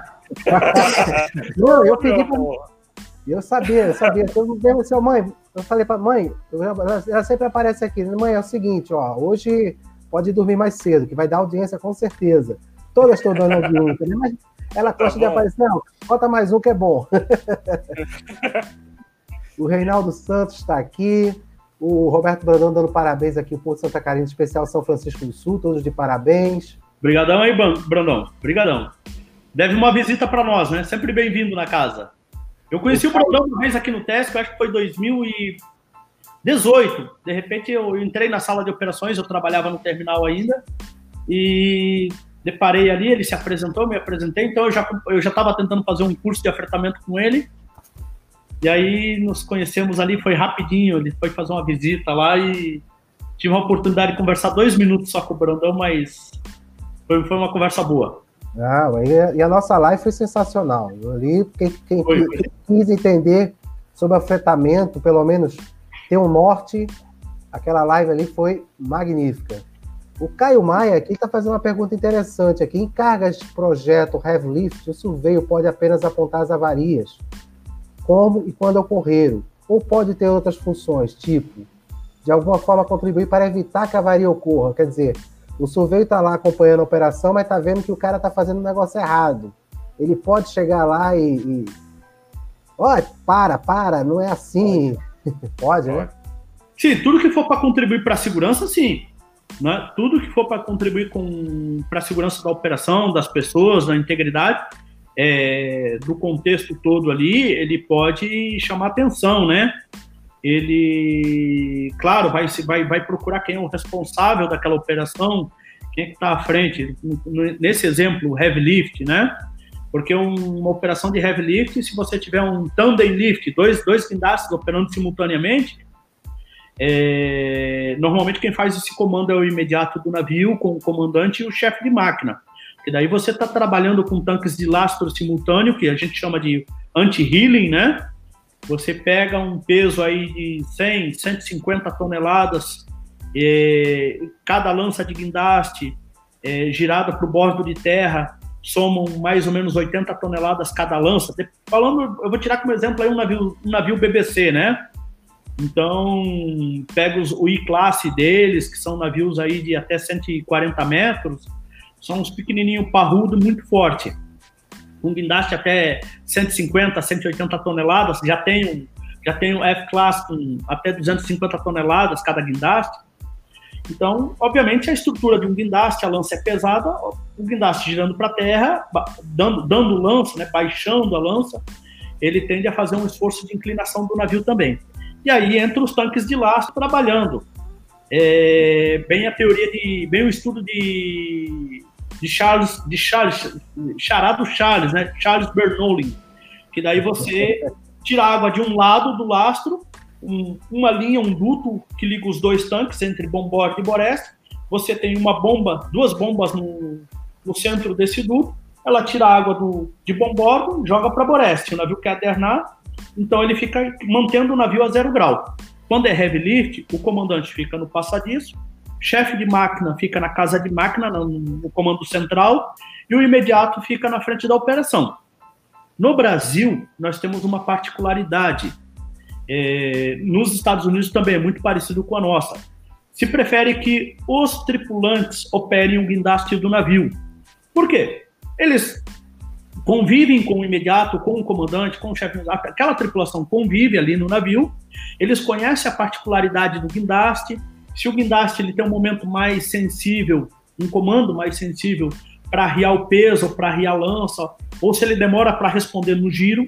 Então, os tripulantes conhecem isso melhor do que um estivador, melhor do que um operador contratado, que opera esse navio, vamos dizer, poucas vezes no ano, né? Porque cada guindaste, cada equipamento tem a sua particularidade, tem o seu time de resposta. E Obviamente, respondendo a pergunta do, do, Caio, quando vai se fazer um alerta, olha, poxa, tá em, um cabo está amarrado, está puxando, é, se direciona para quem está comandando a operação. Ah, é o imediato do, do navio? Então, ah, mas tem um supervisor, tem um líder do operador portuário, o surveyor não vai no imediato, o surveyor vai no líder do operador portuário. E aí se para, se breca, mas, claro, o, quando o heavy lift, o carga projeto, ele chama muita atenção, né? Pelo seu tamanho, ou pelo seu peso, pela, por toda, pelo, pelo todo o conjunto de preocupação, que é, é capacidade das manilhas, capacidade dos grommets, capacidade das lingas, spreaders, é, hate beams. Então, você vai... É, os spreaders beams, perdão. Então, você vai ver todo o conjunto e todo esse checklist, ele é, ele é feito duas, três, quatro vezes e no momento de ensaio já não é comum, como o exemplo que nós fizemos lá no, começo da conversa sobre bobina, caixaria ou, ou, ou perfis, que são cargas muito mais leves, que o guindaste pega com muito mais facilidade. Não, eles começam a pesar muito morosamente, muito com calma. Ponto a ponto, né?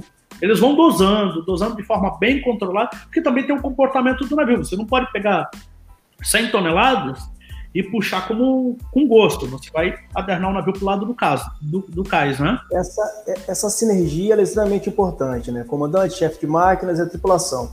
E quando você fala de, opera, de operação Thunder, né, que você tem a tripulação, ou seja, o estivador, a sinergia entre os dois operadores acho que é o ponto crucial.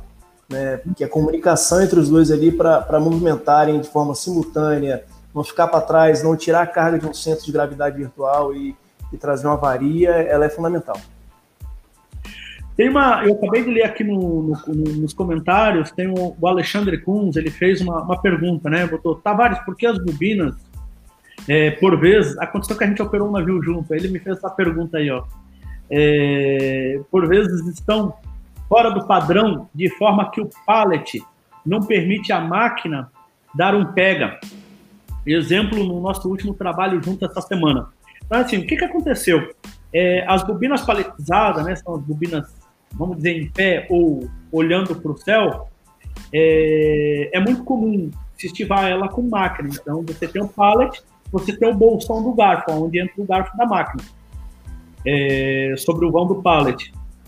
E quando ele faz a estivagem com a máquina, obviamente o, o bolsão vai, ter, vai estar direcionado no mesmo sentido que a máquina que carregou trabalhou, sentido proa popa.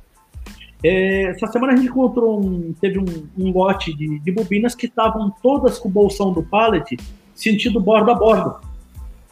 Então não tinha como a máquina entrar e pegar o pallet com o garfo.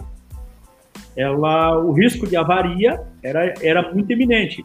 Então algumas a gente teve que retirar, fazer uma, uma espécie de uma remoção e um dos bordos para poder abrir espaço para a máquina fazer um trabalho contrário.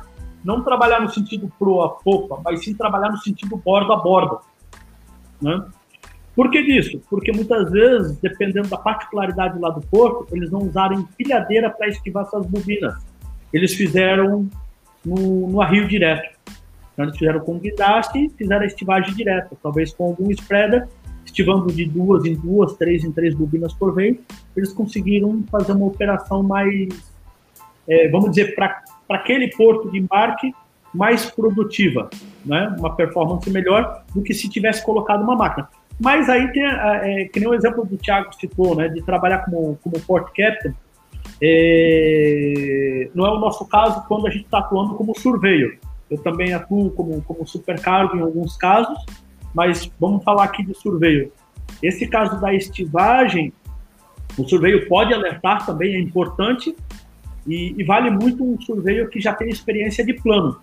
Ele sabe, ele entende de carregamento, de descarga de navio, porque quando você carrega um navio, é, além de você ter que pensar na capacidade do piso, a resistência, o quanto de peso você pode colocar ali, o quanto de peso você pode colocar bobina sobre bobina, ou qual outra carga que você vai colocar em cima, né?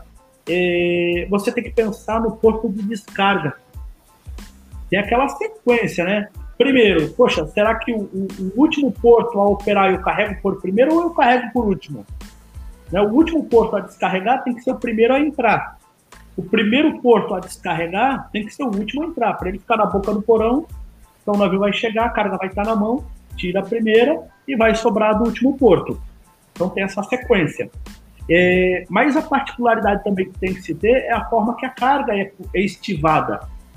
Porque eu posso ter algum equipamento que me facilita a, a, a estivar a carga e me dá uma ótima performance, porque pela minha particularidade de equipamento e até mesmo é, cultura de trabalho, mas eu tenho que buscar pensar como outro porto vai tirar essa carga. Será que eu estou fugindo fora dos padrões normais? que colocar um pallet bordo a bordo é fora de um padrão normal. Seria não tão, mas tam, não tão parecido, mas também não tão longe, seria como nós encontrássemos um container num navio com a porta para proa. Normalmente o nose está para proa, a parede cega, né? Está para proa. E as pessoas falam, por que, que não fica a porta para proa? Então, na época que eu trabalhei como, como planner de container, antes de ingressar no carga geral, então, algumas coisas eu explicava. É, você coloca a porta para proa, o navio vai pegar onda, vai pegar mau tempo, vai ter infiltração de água. Então, por isso, o nose sempre fica para proa e a, e a, e a porta para ré. Então, esse, esse exemplo do pallet seria a mesma surpresa se nós encontrássemos um container com porta pra, para a proa do navio. É, foi carregado ao, ao inverso do que deveria ser, né? O João Vitor aqui falou aqui, boa noite, assuntos muito bem abordados, aprendizagem para nós. Deixa eu só ajustar aqui. Aprendizado para nós, vamos ver o que, é que tem mais aqui. Debate excelente, vamos pensar. Né? O Lauro Gaia. Vamos pensar sobre a, a live especial com ele. Tem, tem que ter, tem que ter. Pergunta para o Thiago: qual sentimento traz à tona o nome do navio Silver Lake? É, eu já respondi aquele episódio dia 31 de dezembro de 2018. Não. Famoso não, não. navio que fez, que fez água. Foi esse, né? o navio que fez água. É, é complicado, cara. É complicado. Pessoal, é, eu tenho, uma pergunta, tem algumas perguntas aqui é, inclusive tem um aqui da Carol, ela perguntou se, se ia ficar salvo né, no YouTube aqui a nossa live. Carol, vai ficar salvo lá no YouTube, você vai poder assistir, rever essa, essa nossa, esse nosso encontro aqui, esse nosso evento. A gente vai colocar lá no IGTV também, mas também tem a opção do Spotify, a gente vai estar lá colocando áudio para para que vocês possam também acompanhar nosso podcast lá no Spotify.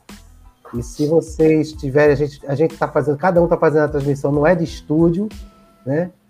É, não é de estúdio, é, é, da residência da gente. Então, se vocês escutarem o cachorro latindo, né? Uma criança dando gritos, ou passar o barulho de uma moto, de um avião, a gente está. não tá estamos tá tranquilo. da Rede Globo de televisão. Uh... Tem, é, Monteiro, se me permite. Pode falar. É, tem o Wilson José Moreira, achei uma pergunta dele aqui, eu estava tava circulando aqui o, os comentários. Ele colocou, pergunta ao Tavares, qual a concentração de sal incrustado nas chapas do porão do navio que podem oxidar chapas de aço? Pergunta boa, né? Pergunta boa. Ele... O problema para achar aqui é, é, aqui. Achou? Achei.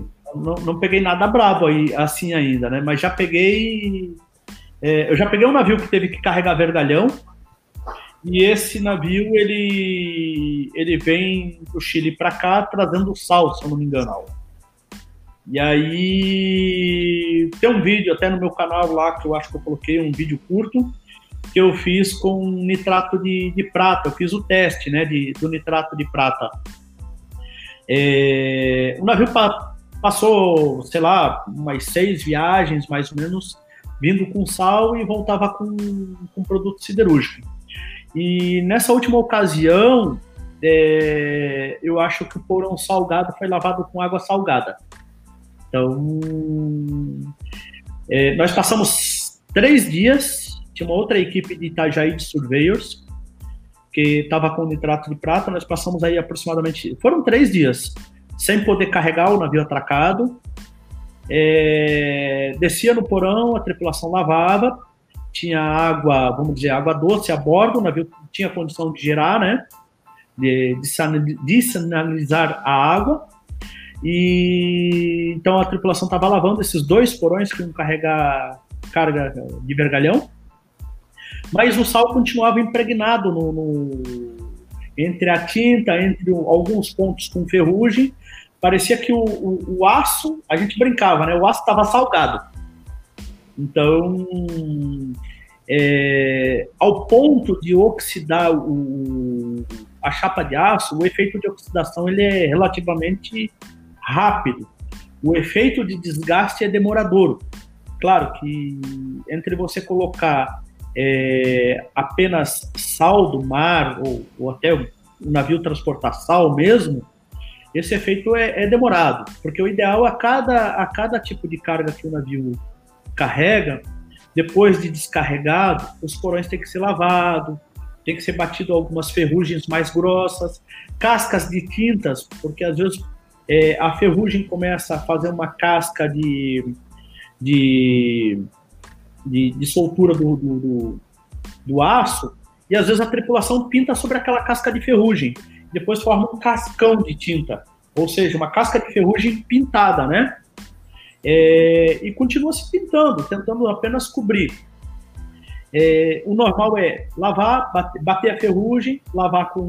Pode se lavar a primeira vez com água salgada, não é problema usa uma motobomba, não, vai por alta pressão, alguns produtos, alguns detergentes adequados e para tirar os resíduos da última carga, caso fertilizante, carvão, é, algum outro tipo de minério. E depois, por fim, vem a água doce para enxaguar e tirar qualquer resíduo de salitro. E aí, secando, o ideal é ter pontos que têm que ser pintados, a tripulação vai lá, faz a devida pintura e o porão está pronto para levar outra carga. Isso ajuda muito na conservação do, do porão do navio. Eu bato muito nessa tecla, Tavares, com a nossa equipe, o seguinte: o teste com nitrato de prata, é, o Charles conhece muito bem isso, ele é qualitativo, ele não é quantitativo. Né? Ele determina se você tem sal ou não, mas não determina a quantidade de sal e se esse sal é proveniente da oxidação ou se esse sal é de resíduo da última carga. Então, é muito importante o surveio, o historiador, ele buscar o histórico das últimas cargas para poder saber discernir que tipo de resultado positivo é aquele. Exatamente. O, o William tá aqui comentando que aqui em Swap ele faz os testes de nitrato de prata né, nos vergalhão. É, o Kleber, a Alex aqui está falando excelente live, as três junções explicando um pouco de tudo, vira montão. Parabéns para a live. Eu, eu, vou, eu, vou, eu vou conversar agora com, com, com o Charles. É, a gente falou muito de navio, né? A gente falou muito de navio. Eu acho que o, o vamos sair um pouquinho do navio, um pouco container. Né? A gente já está com 1 hora e 45, então a gente vai partir para esse comentário. É, essa, vou provocar aqui uma discussão aqui com o Charles, e no bom sentido, né? E depois a gente vai para as considerações finais, já, vai, já vamos chegar quase a duas horas de transmissão. E a gente acha que vai ter que marcar outra, viu? Vambora. que é muito assunto, é muito assunto, é muito, muito bate-papo. A gente vai, vai programar aí uma nova, uma nova transmissão. Mas, ô Charles, no caso dos containers, né, como o, a estivagem, né, eu acho que você deve ter pego muita, muita avaria justamente por carga mal estivada dentro do container, né? Acontece, acontece diversos muito. Tipos de, diversos tipos a, de, de, produto. Sim, diversos. Até um, antes de comentar isso aí, eu sempre falo para os importadores, né? Quando a gente vai, chega no, na, na, na planta, né? E que informa assim, quando se recebe um container, é imprescindível, tá? O, quem receber, fazer uma, uma vistoria preliminar. O próprio funcionário, né? Ensinar para o funcionário pegar uma máquina, coisa e tal, verificar o container ao redor, ver se tem um, algum furo, algum defeito, é, até a questão do, do próprio lacre, fazer confirmação do lacre com BL, ver se tem alguma divergência, se tiver problema, quem abre já, já questiona para o despachante, né, para o que é que aconteceu com aquele lacre. E outro detalhe, né, fotos, bastante foto, vai, vamos dizer, vai ter a prova do crime, né. Então, depois tem essas fotos, detalhe, abre, se tiver avaria, beleza, tá com histórico de fotos, detalhado, coisa e tal. Se não tiver avaria, apaga, tchau e benção, parte para outra. Então, se resguarda esses detalhes, né? E quanto a questão que falasse da, da estivagem, cara, varia, né? As apiações que, que, que, que, vão rompendo durante né, o próprio transporte, né? Acontece muito isso. Coisa, até próprias questão de bobinas em container, se pega, a questão de bobina tá, tá rolando dentro do container, né? Então, tem diversos. Não, mas tem essa questão, né, Charles? Porque é, o cara faz o travamento tudo certinho, coloca os stoppers, todo, toda a movimentação, né? Mas se, se, tiver uma dessas partes aí que estiver fora do padrão Falho. de segurança, uma parte falha, ela compromete o restante, né? Compromete to, toda ela, cinta, né? Uma... Basta uma cinta folgar e, e, e você ter uma movimentação brusca do container, já era aquele trabalho. Aquele detalhe, né? O cara tá movimentando ali, conversa, tira atenção, esqueceu de dar mais um nó, esqueceu de dar mais um aperto, aquilo ali já vai fazer toda a diferença, né? E depois Exato. aquele questionamento de sempre, né? Pô, como que aconteceu isso, né? Com toda essa tecnologia de cinta, de coisa, isso aí. Ó, e é, e é, o detalhe que o Tavares comentou, né? A gente tem que se preocupar muitas vezes quando vai carregar, como é que vai descarregar lá do outro lado, né? Porque senão Sim. a tua orelha fica vermelha, né? A gente, o pessoal xinga mesmo, né? Pô, o cara que fez isso aqui, que mandou desse jeito, a mesma coisa são os containers, né? Que muitas vezes as pessoas carregam e às vezes não, é, não tem um acompanhamento, ninguém diz que como carregou, até para ajudar a, a, a, é. origem ou o destino que vai estar recebendo essa carga. É, é eu, eu noto, eu noto muito um detalhe, sabe o que, que é? É tipo aqui, ó. Quando o importador recebe o container, na hora que ele vai devolver ao terminal, o terminal quer um container limpo, né? Cobra lavação, detalhe, mínima coisa. Cara, mas os caras lá de fora, eles mandam cada container sujo, imundo, que, cara, é não, não, a gente não acredita. Tá então, o Brasil é muito criterioso sobre isso, né? Pega um container aqui, pô, intacto, container limpo. Agora, na hora que tu recebe da, da turma lá de fora, é lamentável. Isso é no contexto geral, Charles, até na estivagem de produtos. Eu vejo que existe uma preocupação muito grande com a performance do, do, do importador, no caso lá, né, que o cara que está tá importando essa carga para receber Sim. no porto de descarga. E de lá para cá você não vê essa preocupação. Eu fico imaginando, Realmente. será que é questão de, né, é a pressa? Porque, pô, para chega com um container, tu pode chegar, não, meu amigo, esse container devolve que aqui não vai servir, né? É, Simples, né? Fatores. Mas aí, aí aquele tal negócio entra certa pressa, o prazo, não, vai esse mesmo, empurra, fecha, vamos para a próxima. Joga a bomba é, lá para os brasileiros. Mas a, a vantagem, Charles, é que a gente vive disso. Então deixa mandar assim, deixa fazer assim. Vamos botar a mão pro céu. Não, mas é realmente, realmente é, é surpreendente, né? Eu, eu, eu tive a oportunidade de, de, descarregar um, uma parte do projeto de uma cervejaria, né? Que a carga veio jogada dentro do porão. É, então, até o cliente estava lá olhando assim, eu olhei assim e falei, ó, é assim que estão tratando a tua carga. porque até para descarregar era complicado, porque da, da, forma que parece que eles jogaram assim, pegaram assim e vasculharam dentro do, do, do, do porão do navio. Triste, triste a, a situação, feito também do pega-varetas. Será que o navio, e o, Será que o navio não pegou mal, mau tempo? Oi? Será que o navio não pegou mau tempo? Deve ter pego, não lembro, faz muito tempo, não lembro. Deve ter pego, deve ter pego. É, o, o problema foi que eu era operador na época, eu tinha que descarregar esses volumes. Né? Fora o pega-vareta do Thiago, também eu tive que descarregar uma, uma, montanha russa louca, né? Que ninguém entendia peça por peça, né? E eu sentia a pena do conferente, né? Que ele tinha que identificar esses itens. Bem, pessoal, é, vamos chegando aqui a uma hora e 52 minutos de, de live, webinar live, live webinar, a gente estava até conversando sobre isso, né? Com a grande interação aqui da audiência, muitas mensagens aqui. A gente for parar para ler todas aqui, a gente acaba se perdendo aqui na, no Bom, tempo. Pedro, né? E, oi. Só te interromper uma última vez, peço perdão, mas o, o professor Oswaldo Agripino deixou uma pergunta bem legal aqui para todos nós, né? Ele fez às 11h13 ali, ele fez uma pergunta e o Poder Judiciário? Ah, tá. Achou aí? Deixa eu ver aqui. Eu tinha visto aqui o Agripino, Oswaldo Legal, Agripino. legal. Essa aqui? Essa mesmo. Você Essa vai responder? Mesmo. Essa eu achei bacana. Você vai responder? Eu acho que cada um tem que responder um pouquinho. Dividiu o abacaxi, vamos patear esse abacaxi. Né? Então, assim, é... E o Poder Judiciário, né? qual a percepção dos técnicos sobre a qualidade das decisões? O então- Judiciário então, tem melhorado? Os senhores atuam como peritos ou assistente técnico?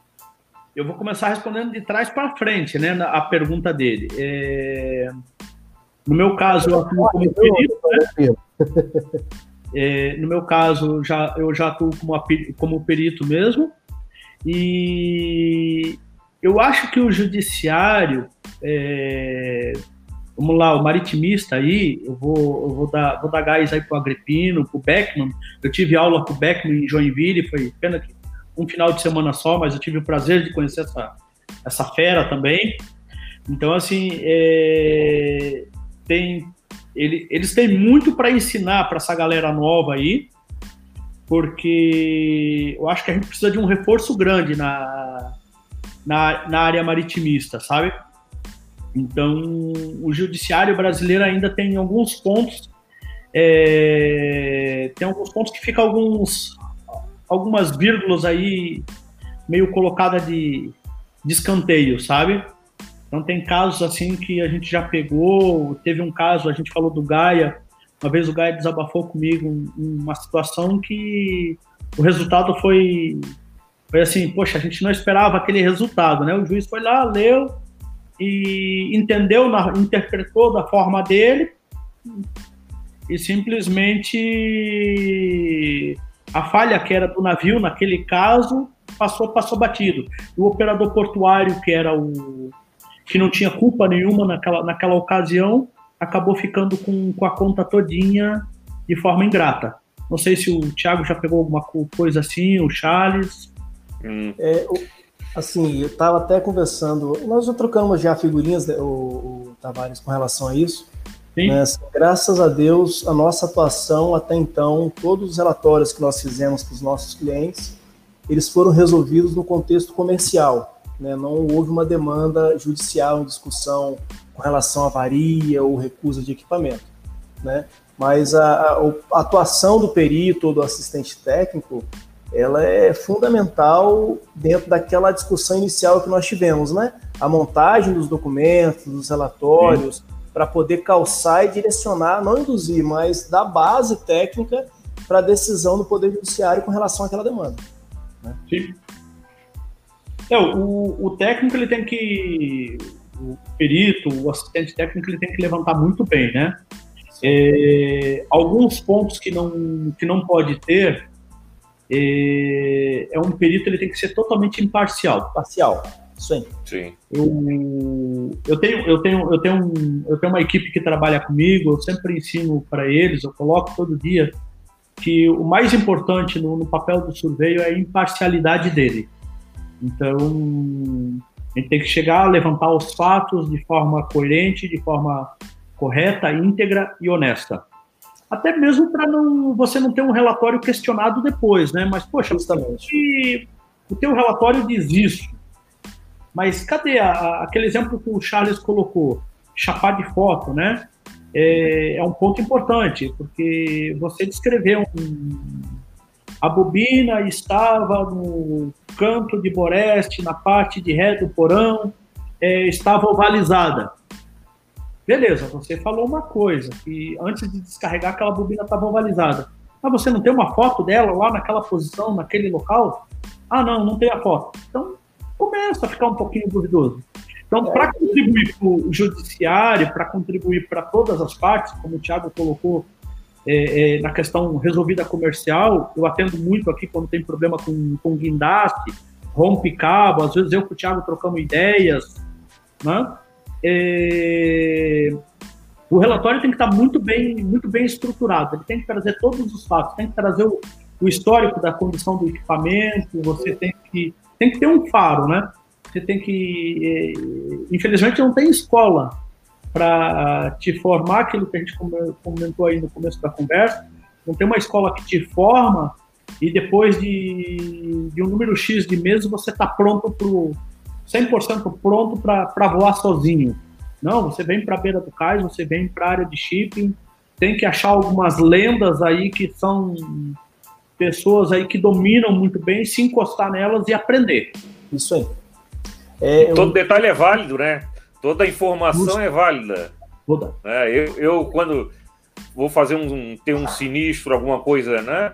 É, até questão de pesquisa em próprio, hoje em dia, Facebook, na internet, tem fotos interessantes que tu não tem e ali vai te propor uma foto do teu trabalho até, né? Então tu usa aquela foto, né? Um detalhe que te ajuda.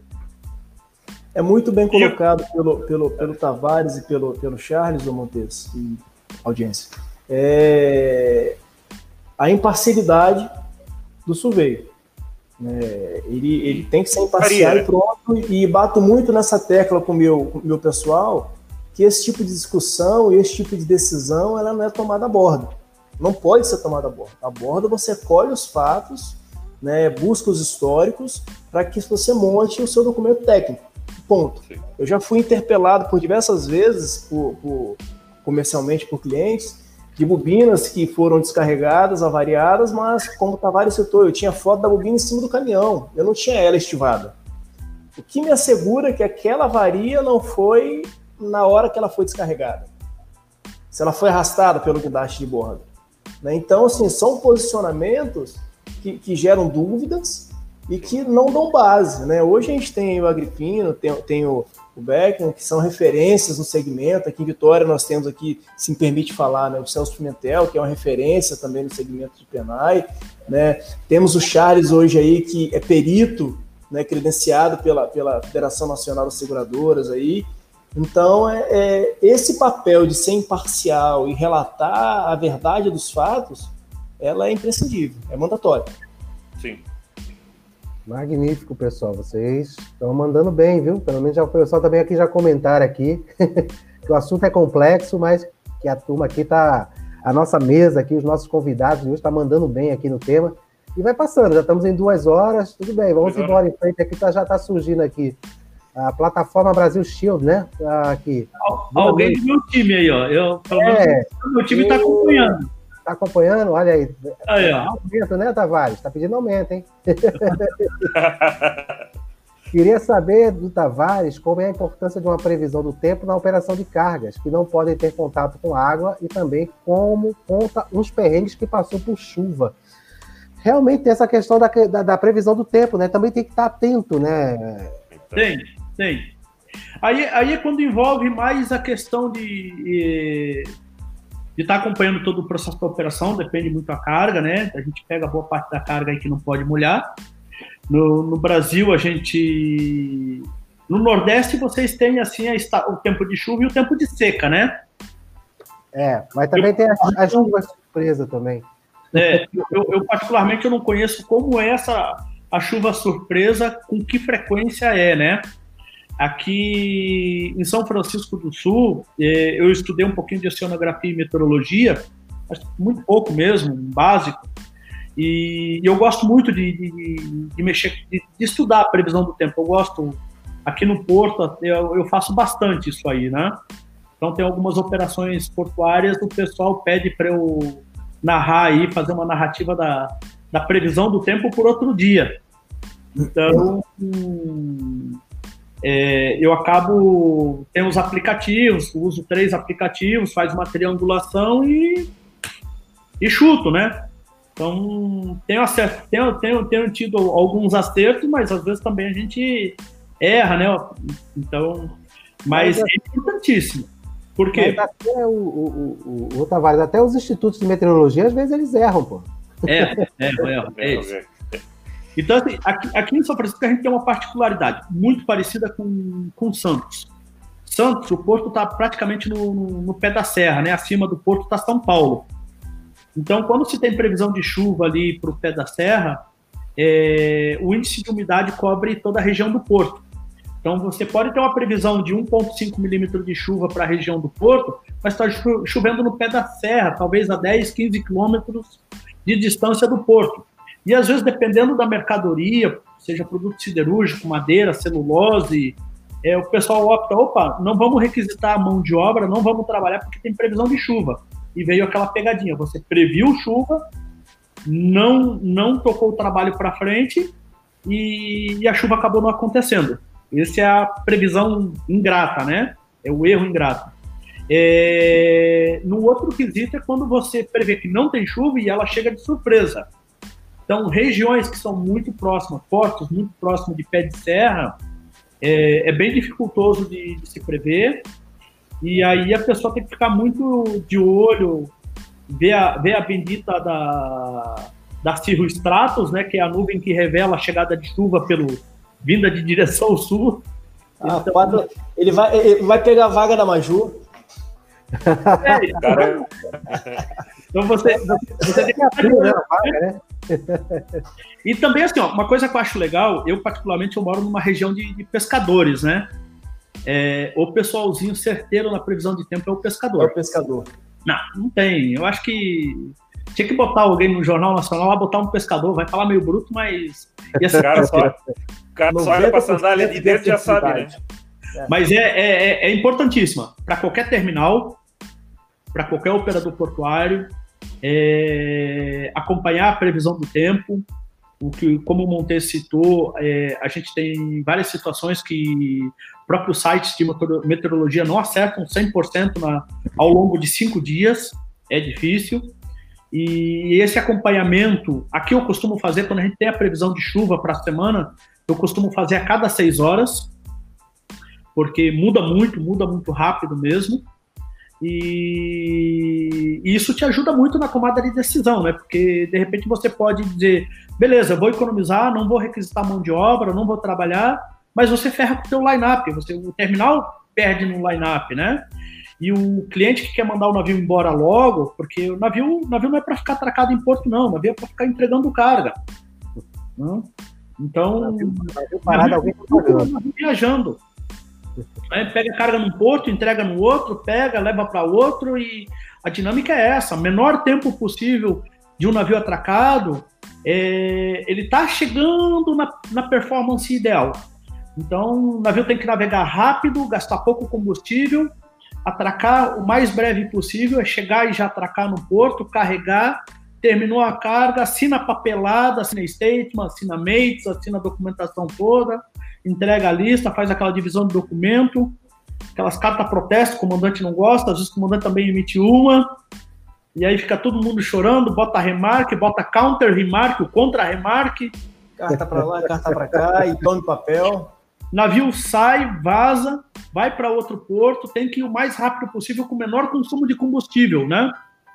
E é outra coisa que não se gosta é navio levando lastro, né? Para que, que vai transportar água? Não, tem que transportar carga.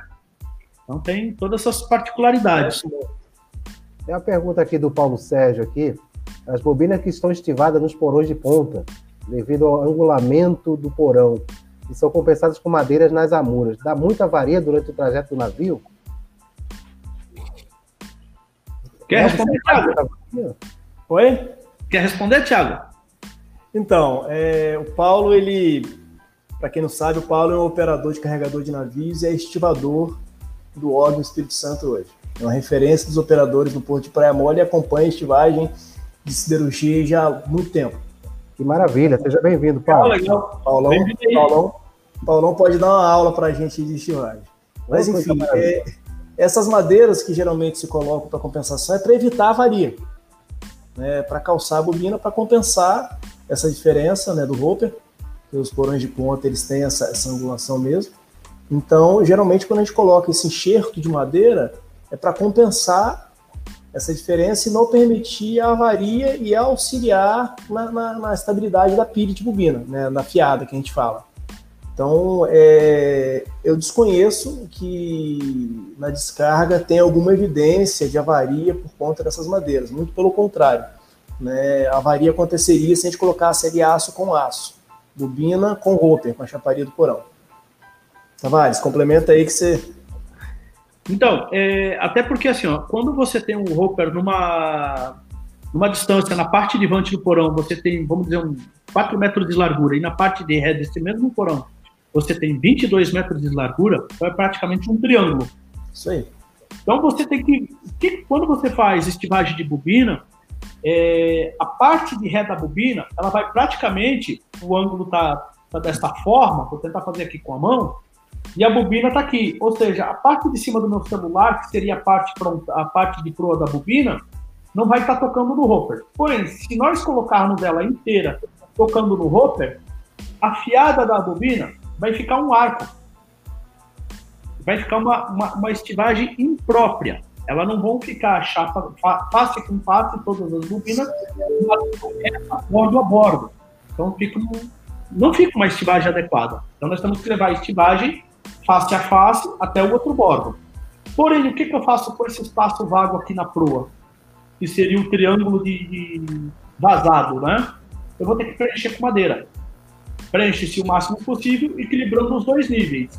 Porque quando eu montar, colocar a bobina na segunda, na, na, segunda altura, justamente essa, essa parte frontal da bobina não vai, não vai ter uma tendência a deslizar. E aí desmontar a estivagem durante a viagem do navio, é, sofrer avarias enormes. Então, eu também não, não conheço, já, já fiz bastante aí porão de proa, porão de popa também, porão 5, às vezes o pessoal acha, Poxa, porão de proa é o porão de pancada, né? De fato é. É, é, é um dos piores porões, ele absorve a primeira pancada, tá ali. O cato do navio, pegou mau tempo, a pancada é, é grande. Porém, o porão 5, o porão 6, como for, depende a estrutura do navio, é onde, a, ante a ré desse porão, você tem toda a estrutura de máquina e mais o casario do navio. Ali, quando o navio está navegando, ele sobe a popa na onda e vem o cavalo da segunda elevação de onda, a popa vai descer sobre cavitação, ela vai descer só sobre ar. Então, a descida dela é muito brusca e isso gera muita vibração. Se a carga não tiver muito bem segura, muito bem peada, muito bem o bloco, ela tiver como a ideia de você estivar a bobina no porão é fazer um único bloco, o maior que você puder. Porque se tiver que correr uma bobina daquela, ela vai encostar na próxima e para. Porque uma bobina que ela, que ela corra 5 centímetros ou 10 centímetros, é, com essa vibração, é quase que impossível ela empurrar uma outra bobina. A não ser que você tenha falha na piação. Se a piação estiver frouxa ou a piação não tiver sido uhum. feita sequer, aí boa parte desse montante de bobina vai correr e aí o estrago na carga vai, vai ser grande. Daí Mas... o motivo que a gente diferencia a piação. Você tem diferentes metodologias de piação para as, as fiadas do meio e as fiadas de extremidade, primeira e última fiada. Exatamente. Pessoal, o, o Júlio aqui está com uma curiosidade, né? É, excelente tema e discussões, né? Minha dúvida e curiosidade é a seguinte: para exercício de profissional de inspeções, cargo surveios, quais as normas e leis que orientam e fiscalizam o exercício desta profissão? Civilmente, apenas a experiência e embasamento como responsabilidade? Quem vai responder? Quer começar, Thiago? Então, vamos lá. É, geralmente, é, os, as próprias associações, ou juridicamente, né, o Agripino, se o Agripino tiver aí que me corrija, por favor, me ajude, é, profissionais do sistema CREA, CONFEA, CFT e CRT, Conselhos Regionais de Engenharia e Agronomia, Conselho Federal e Conselho Regional dos Técnicos Industriais. Esses profissionais podem emitir laudos com base em ART, que é a anotação de responsabilidade técnica, ou o termo de responsabilidade técnica. Esses laudos, é, com a ART, eles têm validade jurídica, né? eles têm uma validade legal. E o embasamento de experiência não há nada que impeça o profissional executar, até mesmo que não existe, por exemplo, arqueação de navios. Não é uma atividade regulamentada e não existe uma formação específica para o arqueador, né, para que o cara seja arqueador. Então, assim, é, não, não, não existe uma formação, não existe um, um curso específico, mas geralmente a gente preza para que sejam profissionais registrados ou fiscalizados por esses órgãos, né? o Conselho Federal dos Técnicos ou o Conselho de Engenharia e Agronomia. Perfeito. Então ficou, ficou só com o Thiago mesmo, né? Ficou. Então, Thiago Fala, Tavares. É, mas aí sobrou para você aqui, Tavares. Oi? Sobrou essa para você aqui, ó. Em uma operação de descarga de bobinas, ocorre uma chuva e no momento de fechar os porões, acontece uma avaria na tampa, impossibilitando o fechamento do porão. Trava, né? Aí como avaliar os danos da carga? Perca total? É, o, Pedrinho, o Pedrinho é um, é, um, é um colega, um conhecido, então ele me fez essa pergunta porque ele sabe o perrengue que eu passei. Ah. ele me faz essa pergunta porque ele sabe, ele já, já pegou um perrengue desse. Então, assim. Uma bola para ti, né? É, não é o ideal, mas é, de vez em quando é bem-vindo, né? Então, é, vamos lá. O que que acontece? E... Primeiro que a gente vai, se houve uma chuva e afetou a carga diretamente, e... vamos falar de bobina, vamos falar um, um, exemplo, bobina. Depende do grau, quanto que molhou, a gente vai ter a, a embalagem molhada e vai comunicar o operador portuário, o operador portuário vai comunicar o, o importador e aí vai entrar o Charles, porque quando essa carga vai para um recinto alfandegado, naquele processo de nacionalização, é, muitas vezes o importador ele aciona o seguro e, e daí abre-se no recinto alfandegado já com autorização da Receita Federal, né, após a nacionalização, né? Federal, né? E eles vão vamos, vamos abrir essa bobina. É, não é o desenrolar ela, não. Vamos só tirar a embalagem, ela vai estar ali toda enroladinha, certinha, para ver os indícios de oxidação ou até a umidade no produto em si. É, Charles, quer dar, uma, quer dar uma pincelada, Charles? Não, isso aí, antes da nacionalização, né? É feito a, o segurado, né? O importador aciona o seu seguro, onde nós somos chamados, né, os comissários de avaria, para atuar nisso. Ali a gente tem aquela olho clínico, né? Ver a, a tendência, o grau, né? Aí se pega o negócio se a gente acha que está muito feio, aí aciona aquela vistoria conjunta, que todos eu adoro, né? Onde que a gente se, se encontra e troca muito mais experiência aí, né? E aí sim, né?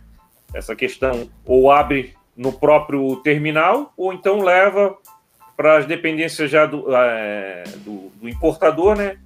Um, onde que abre com mais calma, é analisado com mais calma isso aí. Quando a gente faz o processo inverso, vocês me permitem, é, de exportação e chegou a chuva ele não conseguiu fechar, né, vale, vale a pena frisar o artigo 734 do Código Civil que fala sobre o transporte das coisas, né, que transfere a responsabilidade da carga para o transportador naquele momento que ela passa do costado do navio, né? Então, eu não, assim, Charles me ajude por gentileza, né? Passa essa, essa responsabilidade do comandante do navio e muitas das vezes é, é feita ali a carta de protesto informando que a bobina ela foi entregue em perfeitas condições para o navio e é de responsabilidade do comandante da tripulação, do armador, do afetador, a condição daquela bobina, eventual dano, eventual problema no porto de descarga. Isso já dá um respaldo para o embarcador para uma discussão jurídica lá na frente, de uma devolução ou para uma discussão comercial. Exatamente. Uma vez a carga estando a bordo, ela já é de responsabilidade do, do navio. Então, aí deu, deu um problema qualquer, ela, ela molhou, aí veio a chuva, demorou. Seja um caso, a tripulação demorou para fechar, ou teve um problema no sistema hidráulico, ou teve qualquer outro tipo de problema, daí a responsabilidade da carga que já está no navio. E aí tem uma coisa que tem que se separar, né? É, é, o Thiago vive bastante aí produto siderúrgico, eu também passo um pouquinho por isso, junto com outras cargas. É, você tem uma diferença entre a carga que está no costado do navio e a carga que já está a bordo. Então, isso aí tem que ser sempre muito bem separado também. Então, e também às vezes existe o caso de que começou a chuva e tem aquela carga pendurada no, no guindaste, né?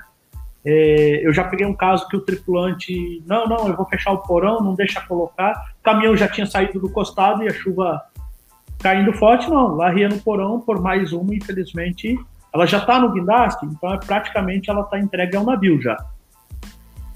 É, são, são assuntos bastante complexos, né? Se a gente for analisar fato a fato, eu acho que é até interessante a gente já tomar uma ideia para os próximos eventos, de repente, a gente começar a partir por questões de essa, uma análise de caso que possa aí ajudar né, a muitos colegas, né, muita gente da área entender né, de um ponto a outro. Agora, não para brigar, né? Todos analisarem o caso. É, o que dá é até para fazer um case, né? Pega uma operação lá como exemplo, pega uma coisa, um uhum. pingado da operação, faz um case lá e uma troca de ideia legal. Mas é, é bem complexo todo o processo de tanto de, de embarque quanto de descarga ele tem as suas várias particularidades. Pessoal, é, eu vou fazer o seguinte, agora já são duas horas e 18 minutos de live, né? De muita, muita discussão, assim, muito entendimento, muita troca de experiência. Só que a gente precisa também, né, dar um descanso para nossa audiência. Pensei então, que ia ser uma paradinha para o café, pô. Vamos fazer uma paradinha para o café, isso é importante. Mas aí eu vou fazer o seguinte: a gente vai eu vou deixar vocês aí à vontade para as considerações finais, um de cada vez, né? E eu volto para me despedir da audiência, né? Despedir de vocês também. E depois a gente conversa nos bastidores aí, a gente está até 4, 5 horas da manhã conversando. Quando a gente encerrar aqui a transmissão. Mas não precisa se assustar, não, Tavares. Mas não, eu, vou... eu, tô, eu, tô, eu tô fechando, eu tô fechando um navio, né? Tô ah, conversando é? com vocês, mas eu tô, tô com outra tela aqui na minha frente e estou fechando os relatórios e mandando. Eu tô com uma equipe lá no Porto também. Então dá pra ir até seis da manhã aí conversando hoje. Maravilha. Como, como a gente começou com o Charles, então a gente vai. É, foi o Charles que a gente começou a apresentar, né? Então a gente vai começou com o Charles. E, Charles, eu vou deixar você à vontade aí com a audiência para fazer suas considerações finais aí e e depois aqui eu volto com todo mundo aqui para a gente se despedir um, um de cada vez aqui. Só lembrando um detalhe importante, que mais ligado à minha praia, né? É o detalhe de quando o importador recebe a carga, né? É, uma coisa importante é fazer o protesto, né? Quando tem as avarias, né? Isso é muito importante e muito. Muitos importadores eles passam batido isso aí. Então, pô, não custa apresentou a avaria na hora, fez a descarga de um container, de um ou numa carreta. Deu avaria? Vai lá, relaciona o que, que avariou, né? O tipo de avaria, pega o, o motorista, coisa e tal, pega os dados dele, faz ele assinar, dá uma via para ele. Pô, aquilo ali é de extrema importância. Tá? E Montes, Tiago, Tavares, né? Foi um prazer estar aqui com vocês, né? Espero ter colaborado aí tá? E agradeço pelo convite, tá? Uma boa noite para todos. Obrigado, Charles. Eu que agradeço aí a sua disponibilidade, né? Você ter também aceitado aí participar desse nosso nosso grande encontro aqui, né? Para falar com um tema que é de bastante relevância, né? Para a comunidade, para a comunidade em geral, da logística, da, da portuária em si, da logística em geral. Né? Eu vou passar a palavra agora para o Tavares, que está ali fazendo ali também o fechamento do navio, né, Tavares? Tranquilo, tranquilo. Mas eu vou deixar você à vontade aí com a audiência aí para fazer as suas considerações finais. Então tá, pessoal, primeiramente aí é, agradeço a todos, agradeço pela, pela audiência, pela participação de todos. É realmente um desafio bem, bem interessante é, essa troca de ideia aí com, com os colegas, com o Montes, com, com todos vocês, com o Charles, com o Thiago também, todos vocês aí agregando bastante, bastante valor, essa, essa troca de ideia bem bacana. E, e para quem, claro, quer, quer entrar nesse, nesse mundo de, da logística portuária, realmente é muito fascinante, é muito interessante. O, o aperfeiçoamento, o estudo é de suma importância, o inglês, é, uma parte para quem quer vistoria técnica, quem quer entender de plano de navio.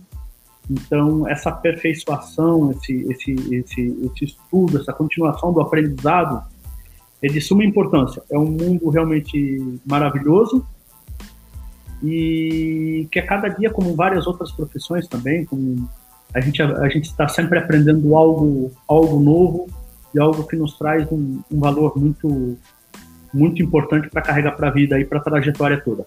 Agradeço aí a, a, audiência de todos, desejo uma, uma boa noite e meu, meu sincero agradecimento a todos. Obrigado, Tavares. A gente se encontrará em breve aí. Espero que a gente tenha bastante temas aí para futuramente, nas próximas lives aí, lá na frente, a gente poder ter a oportunidade de ter também a sua, a sua experiência, seu conhecimento aqui para contribuir com a nossa audiência. Eu que agradeço. Eu que agradeço e estamos livres. Tá, ok. Obrigado. Obrigado, Tavares. Vou passar agora a palavra ao Tiago mais uma vez, né, Tiago? Aqui com a gente. Então, fica à vontade aí, você já sabe mais ou menos como é que funciona, então segue aí, pode fazer suas considerações aí para o seu público também. Eu fico extremamente honrado, Montes, Tavares e Charles, e a audiência, né, de poder participar de um debate desse. Assim, como brinquei hoje pela tarde, de todos aí eu sou o menor, me considero dessa forma, conheço o meu lugar. E tudo que a gente falou aqui, com certeza, dentro da própria audiência, temos profissionais com extrema experiência e conhecimento e qualificação. Né? Mas o que chama muito atenção, eu entendo como um tesouro dessa nossa profissão, é que a gente não tem uma receita de bolo. Né? Cada dia é um dia diferente, cada dia é um cenário diferente, que as soluções são são encontradas ali naquele momento, é, é, com base naquele cenário, né, diferente de outras profissões. Isso é enriquecedor, faz os olhos brilhar e todo mundo que entra no segmento portuário não quer sair nunca mais. Então, para a turma aí que nos acompanhou, nosso muito obrigado. Né, é, reconhecimento mesmo, já são quase meia-noite, a turma está aí com a gente acompanhando. E isso é gratificante poder compartilhar um pouco daquilo que a gente aprendeu ao longo desses anos trabalhando, né? Poder responder e aprender com essas feras que estão aí junto conosco, tá? Eu muito obrigado, Montes, pelo convite, estou sempre à disposição.